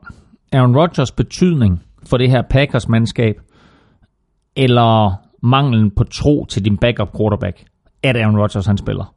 Jamen er det ikke, er det ikke, er det ikke begge dele? Altså. Men, spørgsmålet, men spørgsmålet er bare, altså, sådan som han haltede rundt. Altså jeg kunne faktisk godt, jeg var jo fortaler for, at han skulle starte mod Vikings, fordi mm. det var et divisionsopgør og så videre, det var, det var rigtig vigtigt, og det her, det var den største udfordrer til, til førstepladsen mm. i divisionen. Mm. Og de, ikke, Spørgsmålet er- og de har ikke fået udgjort uden ham. Nej, det havde de ikke. Så spørgsmålet er, om det ikke er nu, at man siger, Rodgers, nu, nu, nu sætter vi dig ud på bænken et, øh, et par kampe, så, så du kan komme tilbage mm. og være 100%. Jo, og det, og det synes jeg, de bør gøre. De bør tage de, altså, det, det var, de er en, en og en. Ikke? Altså, det er ikke en katastrofe, men det er heller ikke særlig godt. Især ikke, når man ser på, at Bears, de er to og en. Øhm, men jeg synes, de er nødt til at tage den drastiske beslutning, at Aaron Rodgers, han kommer så bedre ved at øh, sidde på en kondicykel, end han gør ved at løbe rundt på en fodboldbane. Mm. Så ud med ham, selvom det kommer til at koste, altså der er jo stor sandsynlighed for, at de taber alle de kampe, han er ikke inde i. Og sådan er det bare. Men jeg tror, de er nødt til at gøre det nu, fordi det kan ikke nytte noget, at han bliver ved med og humpe rundt på den måde, han Men, gør de, der. men de, har en Og nem, så, de har en nem hjemmekamp i den kommende uge. De spiller hjemme mod Bills. Jamen, er det, er det ikke interessant? Fordi den kamp mod Bills, og vi kan lige så godt tage den nu, fordi jeg er rystet over, hvor meget du får tilbage, hvis du spiller på Bills. Odds 4,30 giver Bills for en sejr i Green Bay. Selvfølgelig et meget, meget svært sted at spille. Uh, Bills social uh, media uh, team der, de fik så placeret Minnesota i Milwaukee, uh, hvor Green Bay spiller. Hey, vi er ankommet til Minnesota, skrev de, og satte sådan en prik midt i Milwaukee. Og det fik de lidt røg for. Ja. Det fik de lidt røg for, men så skrev de så efterfølgende. Uh, glad for, at vi fandt den rigtige Minnesota. du ved, så det var, det, var, det var dem, der fik the last laugh. Men... Uh, Anyway, nu skal de så til den rigtige Milwaukee, eller til den rigtige Wisconsin, og, og skal spille øh, imod, øh, imod Green Bay. og med Aaron Rodgers lidt i krise, med et Bills-mandskab, der har fået masser af selvtillid af den her kamp imod Vikings, med et øh, Packers-mandskab, som er uden øh, deres ene af de her to super tackles, de har, der beskadiget i, i weekenden, der kunne det her godt gå hen og blive en Bills-sejr. Og Bills giver odds 4,30. Det var bare det ene og det første af mine forslag til oddset i den her uge. Fantastisk. Ind på øh, oddset på danske spil. 4,30 siger du for, for en øh, Bills-sejr. ude over øh, Packers. Og Packers, de er 1, 1 og 1. Og de spiller altså, jamen de er træls med de der uafgjort, ikke? Det er helt vildt. Nu er der, nu er der Nu skal fire, man sidde og sige det hver eneste uge. nu er der fire hold, der er 1-1. og hvor er det åndssvagt. Ja. Og Redskins, de er 2 og 1, og de øh, går faktisk på deres øh, bye week.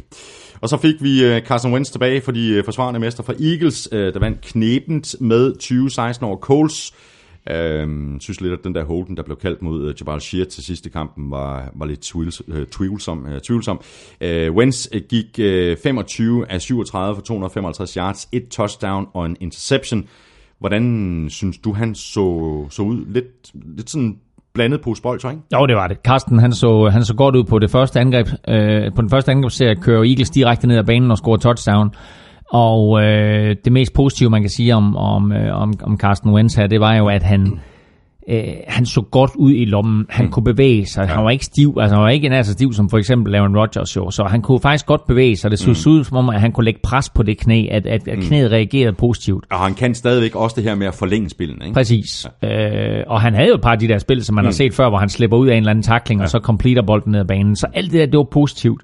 Men derudover, så var der altså øh, et, et, et par aspekter af hans spil, som stadigvæk savner lidt.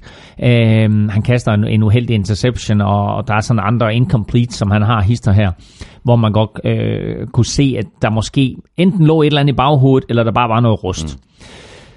Mm. Øh, men de vinder kampen, og det gør de på baggrund primært af deres forsvar, og så som du siger, en meget, meget tvivlsom holding penalty til aller, aller sidst. Fordi den holding penalty, den giver en første down til... øh, Altså, der er, der er Colts foran. Mm. Ikke? Der er de foran med 16-13. Og øh, der sækker Colts rent faktisk Carson Wentz, men bliver kaldt for holding på, øh, på forsvaret. En, en defensiv linjemand bliver kaldt for holding, sådan så en anden defensiv linjemand kan lave et loop rundt om at lave sækket. Er den tvivlsom? Ja, det er den. Kan den kaldes? Ja, det kan den også. Øh, så øh, så det, det er sådan en af de der små ting i, i, i kampen, som man nogle gange slipper afsted med, og som man nogle gange ikke slipper afsted med. Og her der bliver Jabal Sheard kaldt for den. Angrebsserien fortsætter, og så scorer Eagles touchdown, og kommer foran 20-16, og på den efterfølgende angrebsserie, der formår Andrew Luck altså ikke at, at, at føre sit hold i, in, inden for touchdown-afstand. De skulle have et, øh, et touchdown, og da de så skal kaste den her Hail Mary til sidst, så er det jo ikke engang Andrew Luck, der kaster den. Han ryger ud på bænken, og så sætter de Jacoby Brissett ind i stedet for, Ja. ikke? Men det synes jeg også, altså, og det, det er faktisk det, jeg gerne vil tale med dig, med, Mm. med dig om, Elming. Fordi der, altså, skal vi til at være nervøse for Locks arm og armstyrke? Fordi man så det jo mm. tydeligt mm. igennem kampen. Han går ikke øh, specielt meget dybt til T.Y. Hilton. Det er jo ellers sådan øh, ligesom øh, helt oplagt at, at gøre. Hey, vi har øh, mm. T.Y. løbende derude på, mm. på, på sidelinjen. Ham chokker jeg den lige øh, dybt til, men det ja. ser du stort set ikke. Og så havde vi det helt afslørende, der til sidste kampen med mm. den Hail Mary, at det er Jacoby Brissett, der kommer ind og kaster den bold. De har bolden på egen 45-linje, det vil sige, det er sådan et, et, omkring et 60-yard kast, de skal bruge, og det kan Andrew Luck altså kunne, må vi hellere sige. Andrew Luck altså sagtens kaste før sin skade, men vi er lidt i tvivl om, hvad han kan med den arm der, hvor meget, øh, hvor meget styrke der er i den. Og øh, det kan godt være, at trænerstaben har beskyttet ham, og ikke rigtig har vist, at der faktisk er nogle begrænsninger mm, mm. i hans armstyrke. Uh, han prøver nogle kasthister her, det gjorde han uh, i spil U1, og det gjorde han også i spil U2, og det gjorde han også her i spil U3, uh, som mangler det der zip, mm. uh, som han havde uh, tidligere. Og uh, nu her, da de så skal kaste den her Hail Mary, så vælger de så at skifte Jacoby Brissett ind. Og uh, Jacoby Brissett, som så ikke har kastet et eneste kast hele året, bortset fra dem, han, han kaster til træning, smider den så helt ned på baglinjen, i stedet for lige at, at lægge den sådan midt i endzonen, så han kommer rent faktisk til at kaste den for langt. Mm. Uh, og det er selvfølgelig også en, en, en svær position at komme ind i, at du, du skal kaste det der, det skal være præcist, men han giver ikke rigtig sine uh, medspillere en mulighed for at komme ned med det catch. Men altså, det var så tæt på, at, at Coles de slår Eagles, at de prøver en hel Mary til sidst. Sidste ting, jeg lige vil notere, det er det her Colts forsvar, som er langt bedre, end jeg troede, det ville være. Mm. Før sæsonen, øh, vi talte om ham i sidste uge, Ja. rookie linebacker, Darius Leonard, 13 taklinger, de fem af dem for tab, to sacks og en deflection. Damn, han er god. Han er virkelig, virkelig god, og han er bare... Øh, han, han er bare symbolet på det her Colts, øh, Colts forsvar, fordi det der er med det, det er, de er måske ikke de bedste atleter, og de er måske heller ikke de bedste fodboldspillere, men de er hurtige, og de er aggressive, mm. og de er over det hele på banen. Så når en running back får bolden, så er han omgivet af seks Colts-spillere, inden han når nærmest at ramme hullet. Mm. Og hvis en receiver griber bolden, så er der tre Colts-spillere lige nærheden af ham. Og sådan er det hele tiden. Og det er en meget, meget vigtig, et meget, meget vigtigt facet at have i sit forsvarsspil.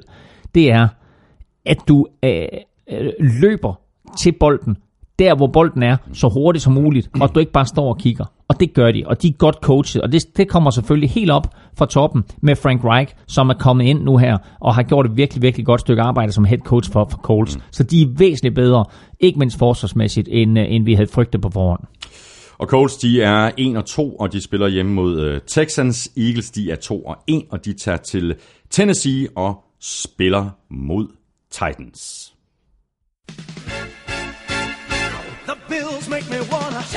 Ærligt, det var øh, faktisk ikke vildt det her. Øh, Rend mig. Den startede af sig selv. Rend mig. Prøv at se, hvordan jeg trykker. Jeg kan ikke engang stoppe den. Nå, men øh, vi, kan, man kan, vi kan godt høre, hvad man siger og sådan noget, selvom den der Bills øh, fight song der. Vi er øh, Bills, øh, Vikings mod Bills, 6-27 står der. Og øh, man kan Kæft, sige, det er noget svineri, det der. jeg kan ikke stoppe den. Jeg kan ikke, jeg kan ikke stoppe den. Det er karma, det her. Jeg ved ikke, hvad det er, der skal. Vi laver det her. Er det fjerde sæson, vi laver det her på? Det er den største sviner, du har lavet mod mig, det der. Jeg troede, det var i sidste uge. Jeg kan ikke huske, hvad det var. Hold nu kæft. Jeg sidder er her, jeg spiser min chili cheese Men, rings. men den er faktisk meget god. den er faktisk god. Øh, Øh, ja. Øh, ja, ja. Nå, men øh, Elming, der er jo øh, rigtig mange gode grunde til, øh, hvorfor vi alle sammen elsker NFL, og en af dem, det er, at det er så uforudsigeligt. Any given Sunday, sådan her lød det i sidste uge, da vi var nået til vores picks og den her kamp. Vikings Bills. Klar Bills, mand. Vikings. Nej, selvfølgelig Vikings. ja, selvfølgelig Vikings. Hvad, wow. gik, der, hvad gik der galt? Jeg sendte, jeg sendte jo dig en sms af søndag aften, mm. hvor, hvor uh, Bills var kommet foran 17-0, mm. og der skrev, what the fuck is uh, going on? Mm. Og du uh, skrev tilbage, ganske kort, Josh Allen foregår. Præcis. Og det var Josh Allen, der foregik. Og så vil jeg sige, så øh, fumbler Kirk Cousins også to gange i øh, første kvartal. Dybt i eget territorie, sådan inden for egen 20 linje nærmest. Og øh, det udmyndtede, øh, eller udnyttede Bills til at øh, få 10 point på tavlen, udover at de så havde scoret på deres første angrebsserie. Så stod det pludselig 17-0. Mm. Og det her Vikings-hold, det er ikke bygget til at være bagud 17-0. Mm. Det er bygget til at være foran 17-0. Det er lige nøjagtigt, hvad det er. De er bygget til, at kampe er tætte, og så deres forsvar afgør sagen til sidst. Det er ikke bygget til, at det er sådan et, et hold, der skal komme øh, bagfra. Jamen, nu har du sagt pick 1 og pick 3, som også godt øh, Og de ender med at, at, at løbe bolden fire gange i den her kamp. Har du set den statistik? De løb bolden fire gange. Og så kaster Kirk Cousins ellers bolden 1000 gange. Mm. Jeg tror, det var 1500 milliarder gange, han, kan, han kastede bolden. Men de kom først over midterlinjen i tredje kvartal. Er det ikke sindssygt? Jeg smed Cardinals i skammekrogen i sidste uge, fordi de først kom over midterlinjen i, på, på, på sidst, kampens næst sidste play. ikke? Her der skal vi altså ind i anden halvleg, før Vikings de kommer over midterlinjen. Og det der sker, det er, at Bills de kommer foran, og så får de, så får de stor selvtillid af det. Og så må vi sige, at Vikings offensiv linje vidste vi jo på forhånd var en akilleshæl for mm, dem. Mm. Men i den her kamp, for første gang sådan rigtigt, synes jeg, i den her sæson, så blev de udstillet, og svagheden blev udstillet. Og når det, der på papir skulle være deres bedste kort, øh, hvad hedder han, Riley Reef på venstre tackle, mm. i den grad bliver snydt og udmanøvreret af Jerry Hughes med flere, og når, nu er Dalvin Cook running backen ikke, ikke med, men når de running backs, der så er derinde, øh, slet ikke forstår deres blokeringsopgaver, så er det klart, så har Kirk Cousins det svært. Mm. Der var flere gange, hvor Kirk Cousins han trækker tilbage og tænker, nu har jeg tid til at kaste, og inden han overhovedet nærmest nåede at sætte, tage sit sidste skridt, så var han ramt af, af Jerry Hughes eller andre. Men Jerry Hughes havde en stor kamp for, for Buffalo Bills, og øh, især den der kamp imod Riley Reef var, mm. var overraskende meget i favør øh, til Jerry Hughes. Så forsvaret havde mulighed for bare at gå amok, da, da de ligesom var foran 17-0. Og så må jeg bare sige, Josh Allen, altså helt igennem en forrygende kamp af ham. Og man skal også bare lægge mærke til... Kaster godt, præcist, stod godt i lommen. Mm. Øh, ja, og så brugte han faktisk også sine fødder til at tage fusen på, på Vikings forsvaret flere Ja, der var, der var et par gange, hvor han, han, han løb jo det første touchdown mm. ind, og der var også et, et tidspunkt, hvor han, øh, hvor han beslutter sig for, at han hopper hen over Anthony Barr. Og igen, det er et fint spil, og det er på alle highlight reels og sådan noget i den her uge. Men han skal ikke lave det trick. Altså det skal man bare ikke gøre i NFL. Det er fint, og de fik en første down, og det var med til at give masser af energi til det her Bills-angreb. Mm. Du skal bare som, som, som stjerne quarterback igen som franchise quarterback og som holdets ansigt og som holdets vigtigste spiller, så skal du bare ikke lave det der. Men det, det er en anden, det er en anden øh, snak. Øhm, det der er i den her kamp, det er, eller faktisk, hvis du går helt tilbage til spil u 2, i pausen af spil u 2, der beslutter Vontae Davis sig for, at nu gider han fandme ikke mere, og så går han på pension, mm. forlader holdkammeraterne. Anden halvleg af den kamp, der spiller Bills forsvar faktisk ganske godt. Josh Allen kommer ind. Så med Josh Allen-æraen, der starter, der må vi sige, der kommer der en eller anden form for energi til det her Bills-mandskab, som vi har set med Baker Mayfield i Cleveland. Og med den energi, som Josh Allen giver angrebet, der suger forsvaret til sig. Og hvis vi går tilbage til spil 2, så tillod de faktisk kun tre point i anden halvleg, mm, efter de er blevet kørt midt over i første halvleg. Mm. Og imod Vikings, der holder de altså Vikings til et æg hele vejen ind til aller, aller sidst i fjerde kvartal, hvor de så får scoret et touchdown. I det, der kaldes garbage time. Det var ren garbage time. Altså det stod, det stod 27-0, og så får Vikings gjort det til 27-6, der er ganske, ganske kort før tid. Mm.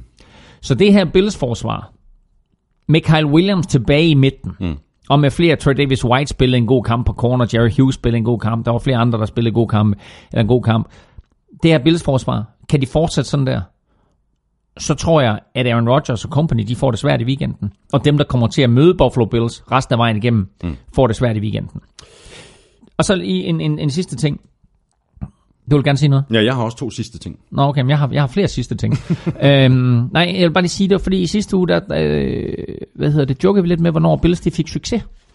Ja, præcis. Jeg godt, og jeg har tjekket med NASA, og de har faktisk bygget en rumstation. præcis, det var også en af mine sidste ting.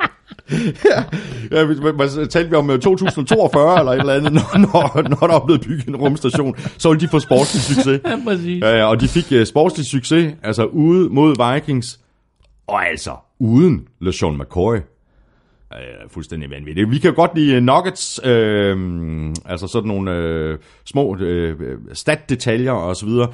Øh, Christopher Weisholdt, øh, han gjorde opmærksom på en lille observation på Twitter. Kirk Cousins kontrakt lyder på 28 millioner dollar om året. Bills Week 3 offensiv starter sammenlagt 27,2 millioner dollar. Det kan man godt lige, det, det, det, lige det, tænke lidt over. Nej, det er meget sjovt. Det, det, er, er det rigtigt? Nå, ej, det er alligevel det er meget sjovt statistik, det der. Jeg har lige en sidste ting, jeg vil sige, og det er, at uh, Vikings ikke spillede defensive end uh, Everson Griffin. Hmm. Og øh, det var angiveligt et, et knæproblem. Han var ude, og øh, så tænkte man ikke så meget over det, men han var heller ikke på sidelinjen til kampen. Hmm. Og så bliver Mike Zimmer efterfølgende spurgt, hvor var Everson Griffin?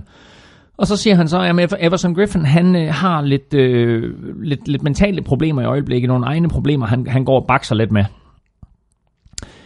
Nu er det så kommet frem, at Everson Griffin i sidste uge blev bedt om at gå hjem fra træning, fordi han havde råbt og skrejet af nogle holdkammerater, og havde øh, lagt sig på, øh, på øh, gulvet inde i omklædningsrummet, og var blevet bedt om at, at, at lige tilse en læge. Mm.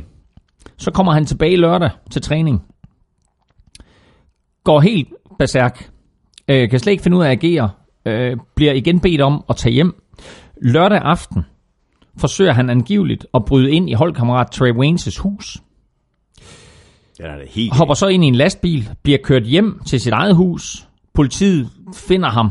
Mm. Han er helt væk. Mm. Bliver sendt på et hospital, eller bliver sendt i en ambulance, hvor han så bliver kørt på et hospital, stikker af fra den der ambulance der, under påskud af, at der er nogen, der efter ham og vil skyde ham. Oj, oj, oj, oj. Og er nu øh, i en eller anden form for mental observation på et hospital i Minnesota. Så det er slået helt klik Nej, det er det godt nok. for Everson Griffin i den her forgangne uge. Og det er altså en spiller, når man har set interviews med ham, ja. og man ellers har set, du ved, så virker han som en ganske, ganske tilforladelig mm, person, mm. som har et brutalt job. Men der er gået et eller andet helt eller andet helt. Og det bliver altså øh, meget, meget spændende at se, hvornår vi ser Everson Griffin tilbage på banen igen, og i hvilken rolle, fordi altså, der er der også nogle af de der holdkammerater, der må tænke, okay, what Ja. the hell is going on? Ja, ja. Så øh, alle, der er lige, øh, Kirk Cousins og, og Mike Zimmer, og alle, der bliver spurgt om den her uge, øh, siger samstemmende, at det eneste, vi bekymrer os om lige nu, det er Everson Griffins helbred. Og Vikings, øh, de er 1-1 og 1, og de skal se, om de kan rejse sig allerede natten til fredag, hvor de spiller ude mod Rams, og Bills, de er 1 og 2, og de spiller ude mod Packers.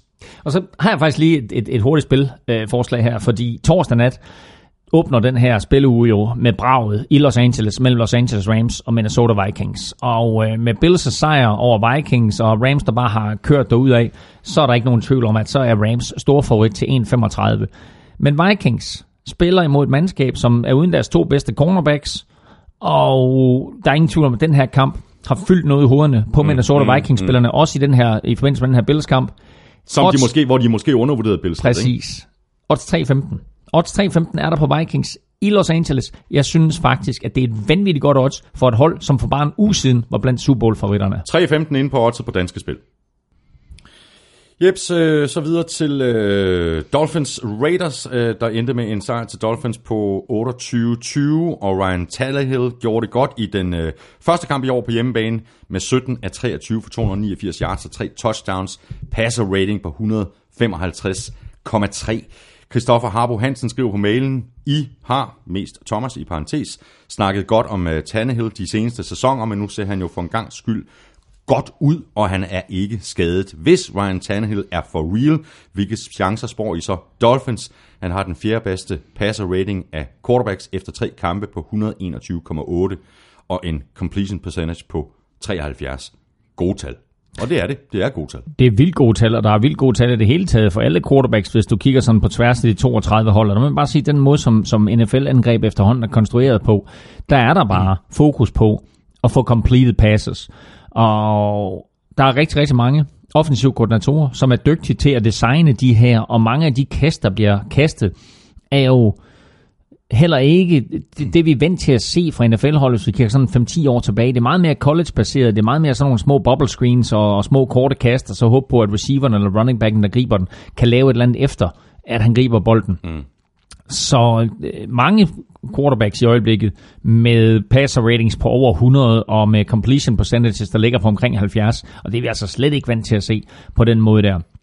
Øh, Det har selvfølgelig også noget at gøre med, med nogle af de her regler, der er sat ind, at der er større beskyttelse, og, og, og, og igen, hvis du tager skræmmefaktoren væk, altså fra en quarterback, så tør han godt stå derinde mm. lidt længere, mm. og så tager han ikke benene på nakken lige så hurtigt, og så laver han ikke lige så mange hasarderede ting. Og når du så et fjerner skræmmefaktoren fra, fra quarterback, når du to, så øh, fjerner du skræmmefaktoren fra receiverne, som også, øh, altså, hvor du nærmest som, som forsvarsback øh, heller ikke må ramme receiveren længere, så bliver det bare nemmere for en quarterback at kaste et complete pass til en receiver. Det har intet at gøre med Ryan Tannehill. Altså jo, det har det. Det har det at gøre med alle quarterbacks, mm. men det var, ikke, det var ikke kun om ham. Uh, han har vundet, hvilket er en lidt interessant statistik, som jeg også har skrevet i mit momentometer den her uge. Han har vundet 10 af de sidste 11 kampe, han har startet. Er det rigtigt? Så øh, han er faktisk ret Det, det, det er derfor, jeg har været så hype på ham. Du har været super hype på Ryan Tannehill. Men han har faktisk vundet, og det er fordi, hvis vi tænker tilbage til forrige år, så vandt de jo faktisk otte kampe i træk. Mm. Det er Dolphins til sidste sæson. Mm. Øh, og så bliver han skadet og så videre. Øhm, og så har han vundet tre år. Så øh, det er faktisk 11 ud af 11. Ej, The 10, human calculator. 10, ud, 10 af de sidste 11 har han vundet, øh, og, øh, og han gør det rigtig, rigtig godt. I den her kamp, der skulle vi lige frem til fjerde kvartal, før det blev rigtig godt. Og så må vi jo sige, at øh, forsvaret spiller også godt, og dermed så holder de dem i kampen, og da han så der i, i fjerde kvartal øh, går helt berserk, øh, og de ud over Ryan Tannehill også lige øh, bærer Albert, var det ikke Albert Wilson, der, der kastede, det var Albert Wilson, der kastede bolden. Øhm, fantastisk spil, jo en øh, reverse pass, som er, er fuldstændig fri. Øh, når de så begynder at hive de der trickspil op af lommen, og vi ser den fart, som de her drenge de besidder. Mm. Fordi Albert Wilson er vildt hurtig. Jakeem Grant er vildt hurtig. Og Kenny Stills er vildt hurtig, så er det altså nogle ret interessante våben, han har at lege med, ja, ja. Uh, Ryan Tannehill. Jeg kunne godt tænke mig, at de havde et lidt bedre løbeangreb også, at de havde lidt større stjerner på, uh, på running back-positionen. Men altså, som de spiller lige nu, så er de uh, det mest overraskende af de her 3-0 hold, der er tilbage. De er 3-0 i de fører, de, de fører AFC East. Og Patriots, de ser ikke overbevisende ud. Og hvem skal mødes i weekenden? Nemlig. Præcis. Dolphins og Patriots. Ja. Øhm, du kunne godt tænke dig øh, lidt mere på, øh, på, på, på løbespillet for, for Dolphins, øh, men de har i hvert fald en stjerne på forsvaret. Øh, Minka Fitzpatrick, jeg tror også, vi, vi, vi talte om ham i, øh, i sidste uge, og altså her ser vi bare i, igen, hvorfor at Dolphins de valgte Fitzpatrick med det 11. pick i, øh, i årets draft. 10 taklinger, øh, kun overgået af gode gamle Kiko Alonso, øh, også for, for Dolphins, ja. der havde 15 taklinger. Ja, og, og Kiko Alonso er en taklemaskine, han kan bare ikke dække op. Øh, sådan er det. Og der må vi sige, der men Fitzpatrick, der er han altså hele pakken mm. i øjeblikket, og der er nok en hel del mandskaber, som hiver sig selv lidt i håret over, at de ikke valgte uh, Minka Fitzpatrick i top 10, fordi at han skulle falde så langt, det tror jeg heller ikke Dolphins havde regnet med. Altså, han var, han var klart et top 10 pick, og måske endda et top 5 pick, men altså, nu har han bare bevist, at han er en af de absolut bedste spillere uh, i den her årgang her. Øh, og øh, vi har Darius Leonard der fra, fra, fra Colts, som jo lige nu måske ligger til at blive uh, Defensive Rookie of the Year, mm, mm. men Minka Fitzpatrick uh, blander sig også. Uh, Dervin James uh, blander sig, der er, der er flere andre, ja. som, uh, som, som blander sig, men jeg vil sige, Minka Fitzpatrick og Darius Leonard lige nu er de to bedste uh, rookie forsvarsspillere, der er kommet ind. Uh, gør det altså virkelig, virkelig solidt, uh, Minka Fitzpatrick for, for Dolphins, og også en af grundene til, at, uh, at de er 3-0 lige nu. Mm. Fantastisk start for, for Dolphins. Øh, knap så fantastisk start for, for Raiders og for John Gruden. De er 0-3. Øh, der er sikkert ikke panik i Oakland, fordi det her, hele det her projekt med, med Gruden øh, er jo sådan ligesom sat op til, at øh, de skal pike, når, når de rykker til Las Vegas. Men mm. stemningen må alligevel ikke være sådan helt i top. Nej, den er ikke på top på banen, og angiveligt så er den heller ikke på top i, øh, i, i træningsfaciliteterne fordi John Gruden er kommet ind med sit regime og sin måde at gøre det på, og komme ind med nogle mennesker, som, som han ligesom har med, og de mennesker, han har haft med der i organisationen, clasher åbenbart med de mennesker, der var der i organisationen i forvejen. Ja. Og igen, så kan vi bringe den her situation op med, med Al Davis, altså den, den tidligere, øh, nu afdøde øh, Raiders ejers sidste store ønske. Det var at bringe general manager Reggie McKenzie sammen med head coach John Gruden og få de to til at lave sådan en eller anden form for symbiose, der mm. skulle tage Raiders tilbage på toppen af NFL. De to kan angiveligt overhovedet ikke sammen. Så der er Reggie McKenzie og hans folk, og så er der John Gruden og hans folk, og det er sådan en todeling, der er i, i Raiders facilitet der, og det skal der lynhurtigt findes ud af, hvad der skal gøres med, fordi der er kæmpe konflikt på de interne linjer, ja. både på organisationsniveau, men også i omklædningsrummet. Mm. Opløftende for Raiders øh, var det, at øh, Jordy Nielsen så god ud, øh, seks grebte bolde på Han så hurtigt ud. Ja, lynhurtigt. Ja. 173 yards og et touchdown. Mm. Jared Cook havde en fantastisk week one. I forrige uge, der var det Amari Cooper, og nu er altså Jordy Nelson, mm. så mangler vi bare for, for, for Raiders, at de sådan piker nogenlunde på, på, på samme tid. Så ja, ja, og, og altså uh, Marshawn Lynch så, øh, så fornuftigt ud. Så, det, ja. så altså, der, der, der er mange gode aspekter her. Men de formår ikke at få scoret point nok i de tre quarters, hvor de dominerer, mm. og så taber de igen. Ja. Og øh, som, det var fuldstændig det samme, jeg pointerede i sidste uge. Raiders de er gode i de første tre quarters, mm. og så går de ned i fjerde mm. quarter. Ja. Det er den måde, de har tabt uh, de tre første kampe på. Derfor så er de 0-3, og derfor så er uh, Dolphins 3-0. Og så må vi bare sige, at i, i, i kampe som det her, der er det vigtigt, at man i løbet af et opgør formår at få lagt pres konstant på modstandernes quarterback.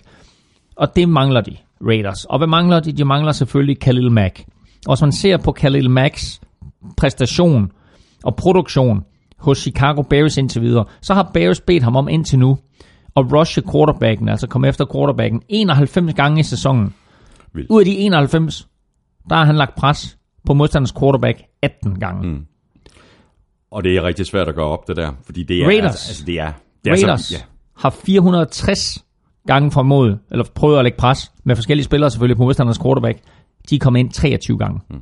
Så på en fjerdedel af forsøgene, der har Khalil Mack fem mindre pres, end, uh, end, end Raiders har. Selvfølgelig en, en, en, en statistik, der sådan er sammenlignet lidt på kryds og tværs, men det viser bare, hvor stor en impact Khalil Mack har haft for Bears, og hvor meget han er savnet i Raiders. Præcis. Dolphins, som du også lige sagde, er 3-0, øh, ligger fuldstændig alene i toppen af AFC East. Øh, De spiller den her super interessante kamp ude mod Patriots.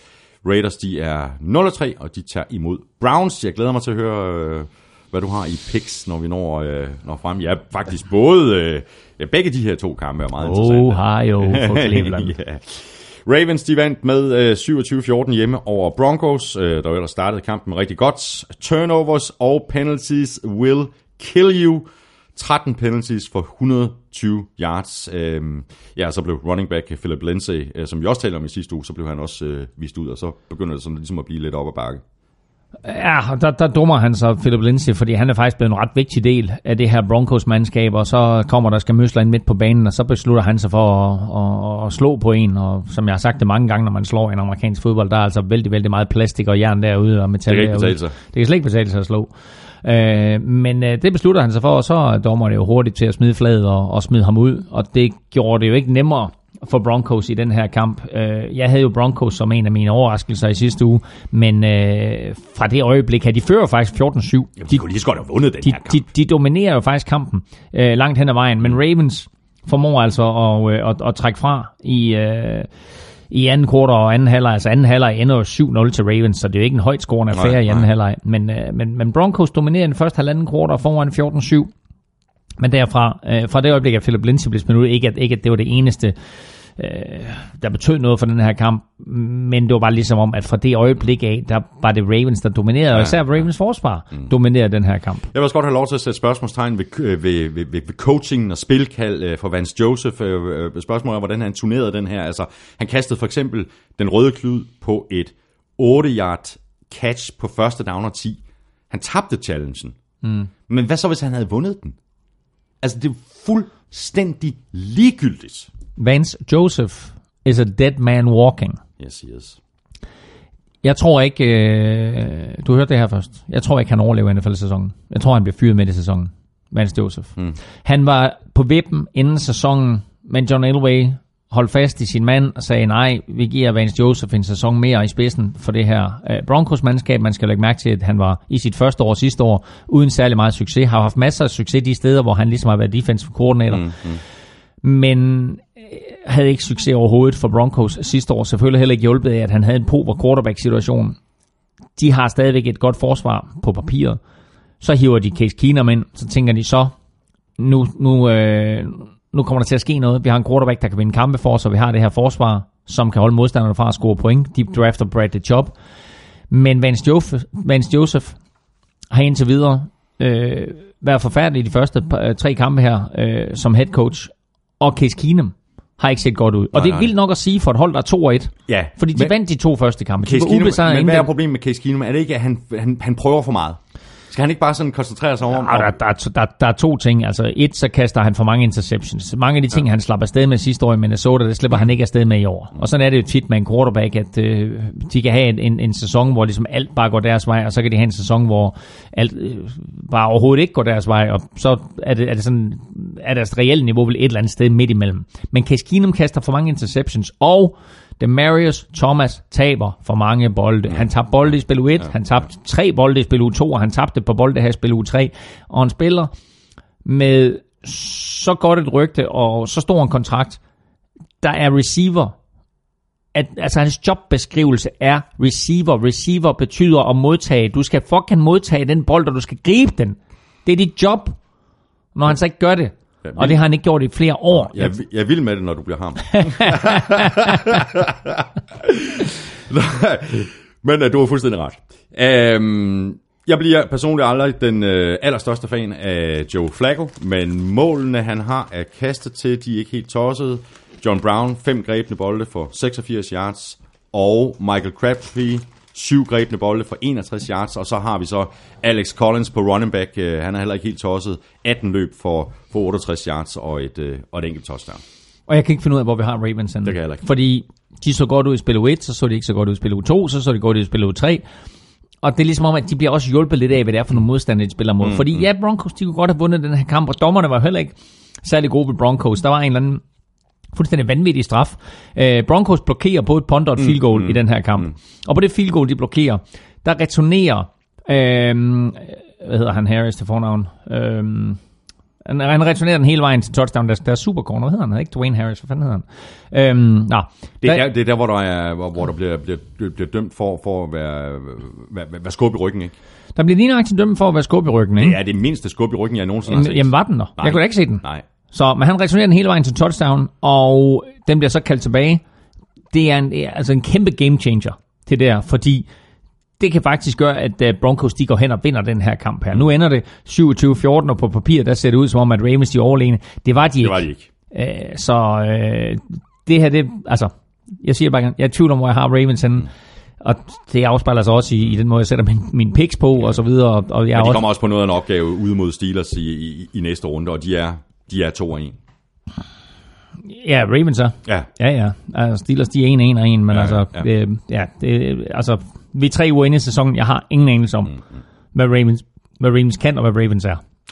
sådan havde det faktisk allerede før sæsonen gik i gang. Men øh, sådan er der så meget, øh, ikke blevet meget klogere her efter de første tre uger. Ravens, som sagt, 2 1 skal til Pittsburgh og møde Steelers. Broncos, de er også 2-1, og de spiller hjemme mod Chiefs, og det gør de Monday night. Og så napper vi lige øh, Panthers og Bengals, inden vi skal have fundet en øh, vinder i øh, ugens spillerkonkurrence og sendt nogle taffelchips afsted. Panthers de vandt med 23-21, øh, og det gjorde de ikke mindst på ryggen af en af de øh, spillere, som er nomineret i øh, ugens spillerkonkurrence, nemlig running back Christian McCaffrey.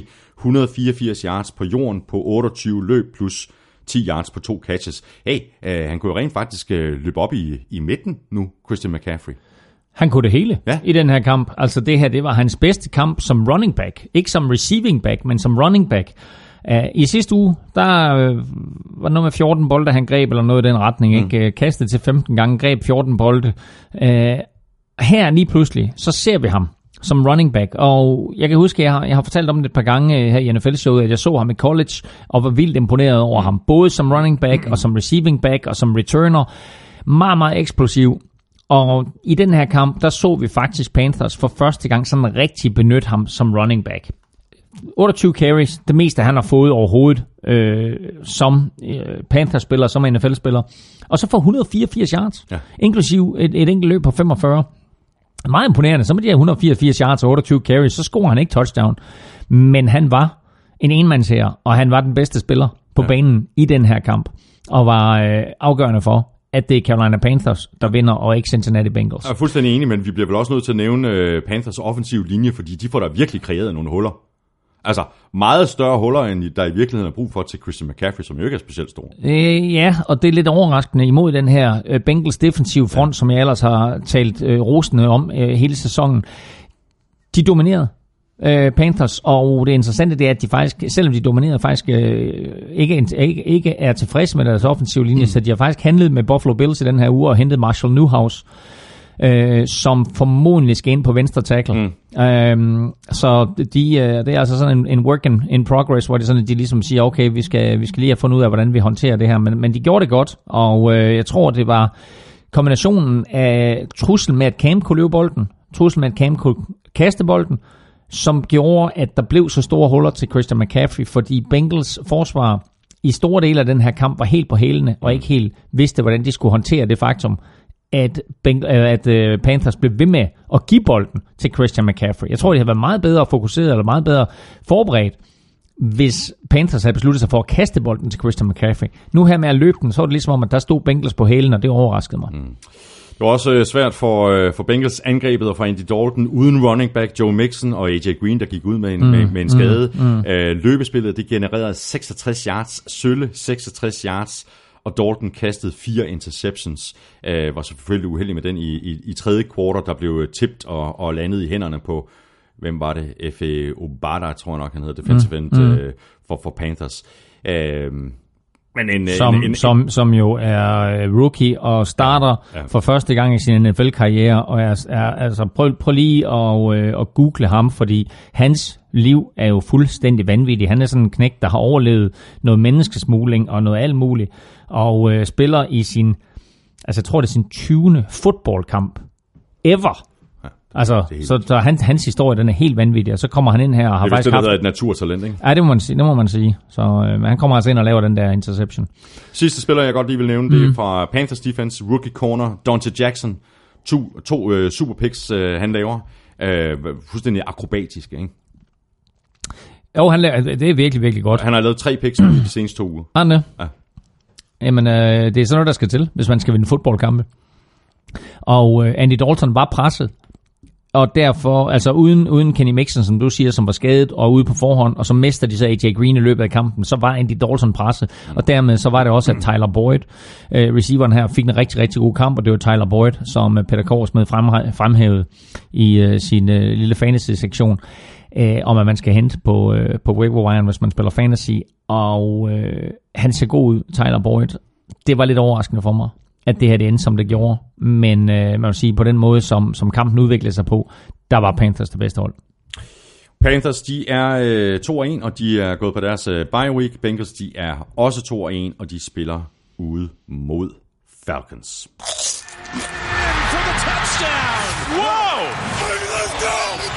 Ugen spiller præsenteres af Tafel. Jeps, jamen vi er fremme ved ugens spillerkonkurrence. Vi smed tre navne på øh, Twitter i øh, går. De nominerede var Drew Brees, Christian McCaffrey og Patrick øh, Mahomes, og vi tager dem nedefra i, øh, i forhold til, hvor mange øh, stemmer de har fået. McCaffrey fik 10% af stemmerne, og så skal jeg lige love for, at øh, Mahomes han fik øh, rigtig mange stemmer. Brees fik bare næsten dobbelt så oh, mange. Okay. Mahomes fik 32%, og Brees 58%. Dags, du, øh, kender, du, du kender proceduren, du er allerede godt i gang, fordi du er jo lykkens skudinde. Vi skal det. have fundet en vinder af nogle taffelchips. Det er vildt nok, at vi har nomineret Patrick Mahomes i alle tre spiluger. Havde vi også det i u 1? Ja, det er rigtigt. Ja. Så, Jamen altså, så bliver det bare til, at vi nominerer to, og så... Og så Patrick Mahomes. Ja, ja, jeg trækker en op her, og vi ser, hvem det er. Det er Drew Brees. Vi skal et smut til København, og det er en fyr, der hedder Mathias Bjørnhoff, der har vundet. Stort tillykke til dig, Mathias uh, Bjørnhoff. Jeg sørger for, at øh, MVP Christina øh, får sendt dig nogle øh, tips. Uh, så der jo det, det der billede, som en af vores trofaste lyttere, Morten Wienholdt, uh, lavede op på Twitter, efter at han havde vundet, jeg tror for det var for nogle uger tid siden. Der var billedet af ikke 8 poser chips.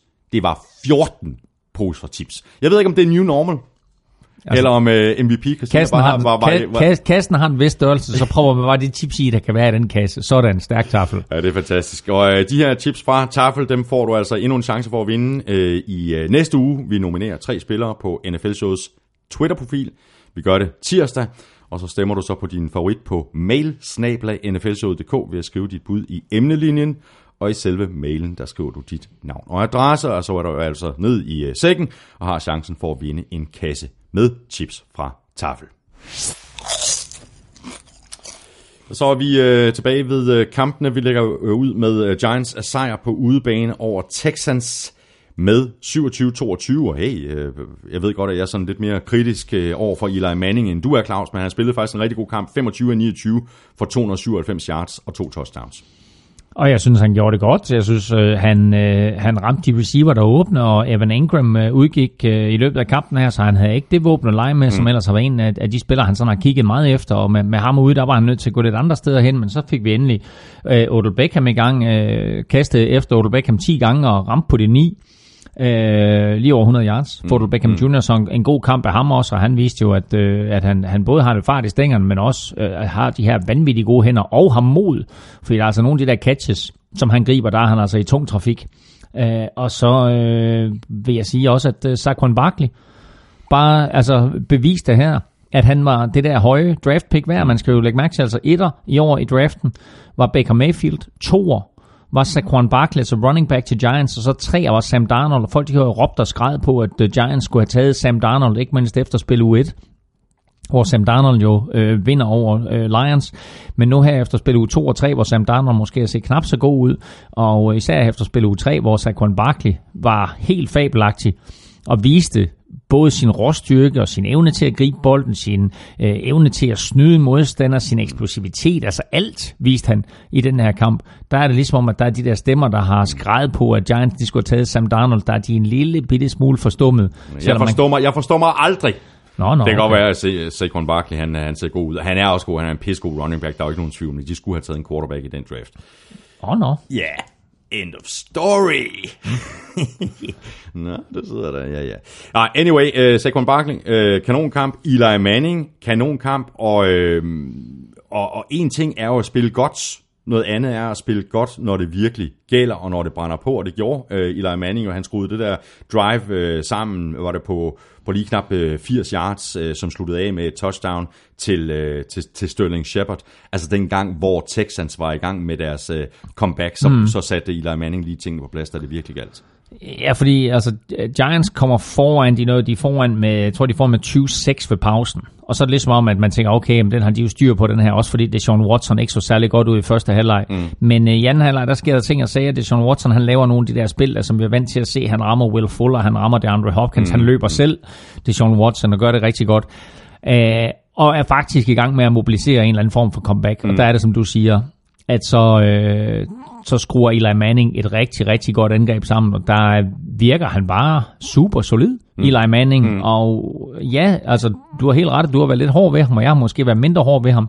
Men jeg, jeg synes stadigvæk, at Eli Manning, han er en god quarterback. Og det kan godt være, at man skulle have draftet til fremtiden, men her, i den her kamp her, der synes jeg bare, at han er virkelig, virkelig solid. Det, det var han også. Han, han, han så virkelig god ud. Uh, kunne det ikke være en idé for Texans, hvis de også begyndte at spille uh, offensiv fodbold uh, allerede fra begyndelsen af første halvleg, i stedet for først at begynde at gøre det i, i, i anden halvleg, ligesom i uh, forrige uge mod, mod Titans? Det var det samme billede.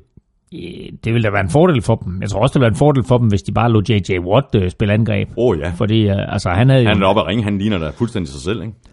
Jo, men altså det her, det er også en billig baggrund, ja, fordi, fordi Giants højre side på den offensive linje er helt forfærdelig. Mm. Han stod de, over for anden, anden årsspilleren Chad Wheeler, ikke? Jo, præcis, og Chad Wheeler var jo kommet ind, fordi Giants havde valgt at bænke Eric Flowers, ja, ikke? Altså, Chad Wheeler havde ikke en chance. Så øh, J.J. Watt havde tre sacks i den her kamp, og, og ja, lignede sig selv, og måske var det netop sådan en kamp, han havde behov for, mm. for at komme tilbage. Æh, og selvom det er en, en ung og uerfaren spiller, han står overfor, så må vi sige, at der er nogle af de moves og nogle af de ting, som, som J.J. Watt han gør, det ser du bare ikke fra ret mange spillere i ligaen. Så en øh, vanvittig god kamp af J.J. Watt, som jo i store dele af, af, det her, af den her kamp dominerer den offensive linje for Giants, men aldrig nok til, at Giants ikke kunne flytte bolden. Aldrig nok mm. til, at Eli Manning derinde som blev skræmt. Ja, han havde et par fumbles, og kastede han en enkelt... Nej, han, nej, han kastede ikke nogen interception. Så han havde en fumble eller to, Watson, Eli Watson Manning. kastede en interception. Manning kastede ikke en interception. Nej, præcis. øhm, men det er ligesom om, at, at, at, at J.J. Watt var en force, men det kom aldrig til at blive mm. den afgørende forskel. Mm. Øhm, Watson nævnte jeg lige, han kastede den der interception, øh, det var en dyr en af slagsen i, i endzone i, i fjerde kvartal. Øhm, det kniber lidt for, for, for, for Deshaun Watson, synes jeg, både med præcision og sådan at holde niveauet, mm. og han er i hvert fald ikke den Deshaun Watson, som vi så sidste år, før han blev skadet. Ikke i 60 minutter. Han har nogle helt igennem suveræne spil, Enig. og han har nogle helt igennem suveræne drives. Enig. Men det satte han sammen i 60 minutter sidste år, inden han blev skadet. Ja. Det har han ikke gjort i år. Ja. Det er meget Texans er 0 og 3 lige nu. Det er en katastrofe for dem. Ja. Og det er det altså med, i og med, at de har Deshaun Watson tilbage, og de har J.J. Watt tilbage. Uh, til David Clowney har været lidt småskadet, så han, han har ikke helt uh, levet op til det niveau, han viste sidste år. Jeg er faktisk i tvivl om, han var med i den her kamp overhovedet. Uh, det tror jeg ikke, han var. Uh, men uh, han laver nogle fejl. Det er Sean Watson, den der, du snakker om, den der interception der til Alec Ogletree, mm. øh, er egentlig godt tænkt. Det er bare ikke særlig godt udført. Og så er det bare super, super godt, Alec Ogletree, mm. som ellers er øh, meget udskældt for sine evner eller mangel på samme til at dække op. Men her, der, der formår han altså at komme tilbage og, og kaste sig op i luften og strække armene ud og få, få lavet en interception. Og det er også med til at afgøre den her kamp. Og Texans, de er altså som sagt 0 og de øh, spiller ude mod Coles. Giants, de er 1 og 2, og de får besøg af Saints. Og så videre til en øh, lavt scorende affære. Titans, de vandt ude over Jaguars med 9-6. Mariota kom på banen, efter at øh, Malik Jackson havde, lige havde sagt øh, goddag til Blaine Gabbert, og så ind kom altså Mariota, og det er nok ikke sådan den kamp, han sætter sig ned og fortæller børnebørnene om øh, en gang i, i fremtiden. Øh, trods alt 12 af 18 for 100 yards. Man kan godt se, hvorfor uh, det ikke var, var Titans plan at spille ham fra starten. Uh, hans, hans arm altså, så simpelthen svag ud.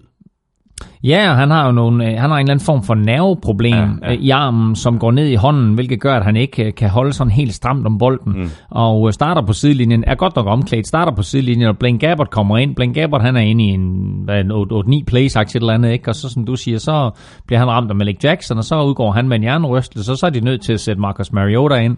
Og øh, Marcus Mariota øh, og, og Blaine Gabbert, de kombinerer sig til 108 yards passing, mens Blake Bortles han havde 155. Alligevel, så er det Titans, der vinder den her kamp. Mm. Og øh, det gør de jo ikke mindst på baggrund af et øh, virkelig, virkelig solidt forsvar. Og så det faktum, at øh, Titans bare har krammet på Jaguars. Der er et eller andet mentalt kram.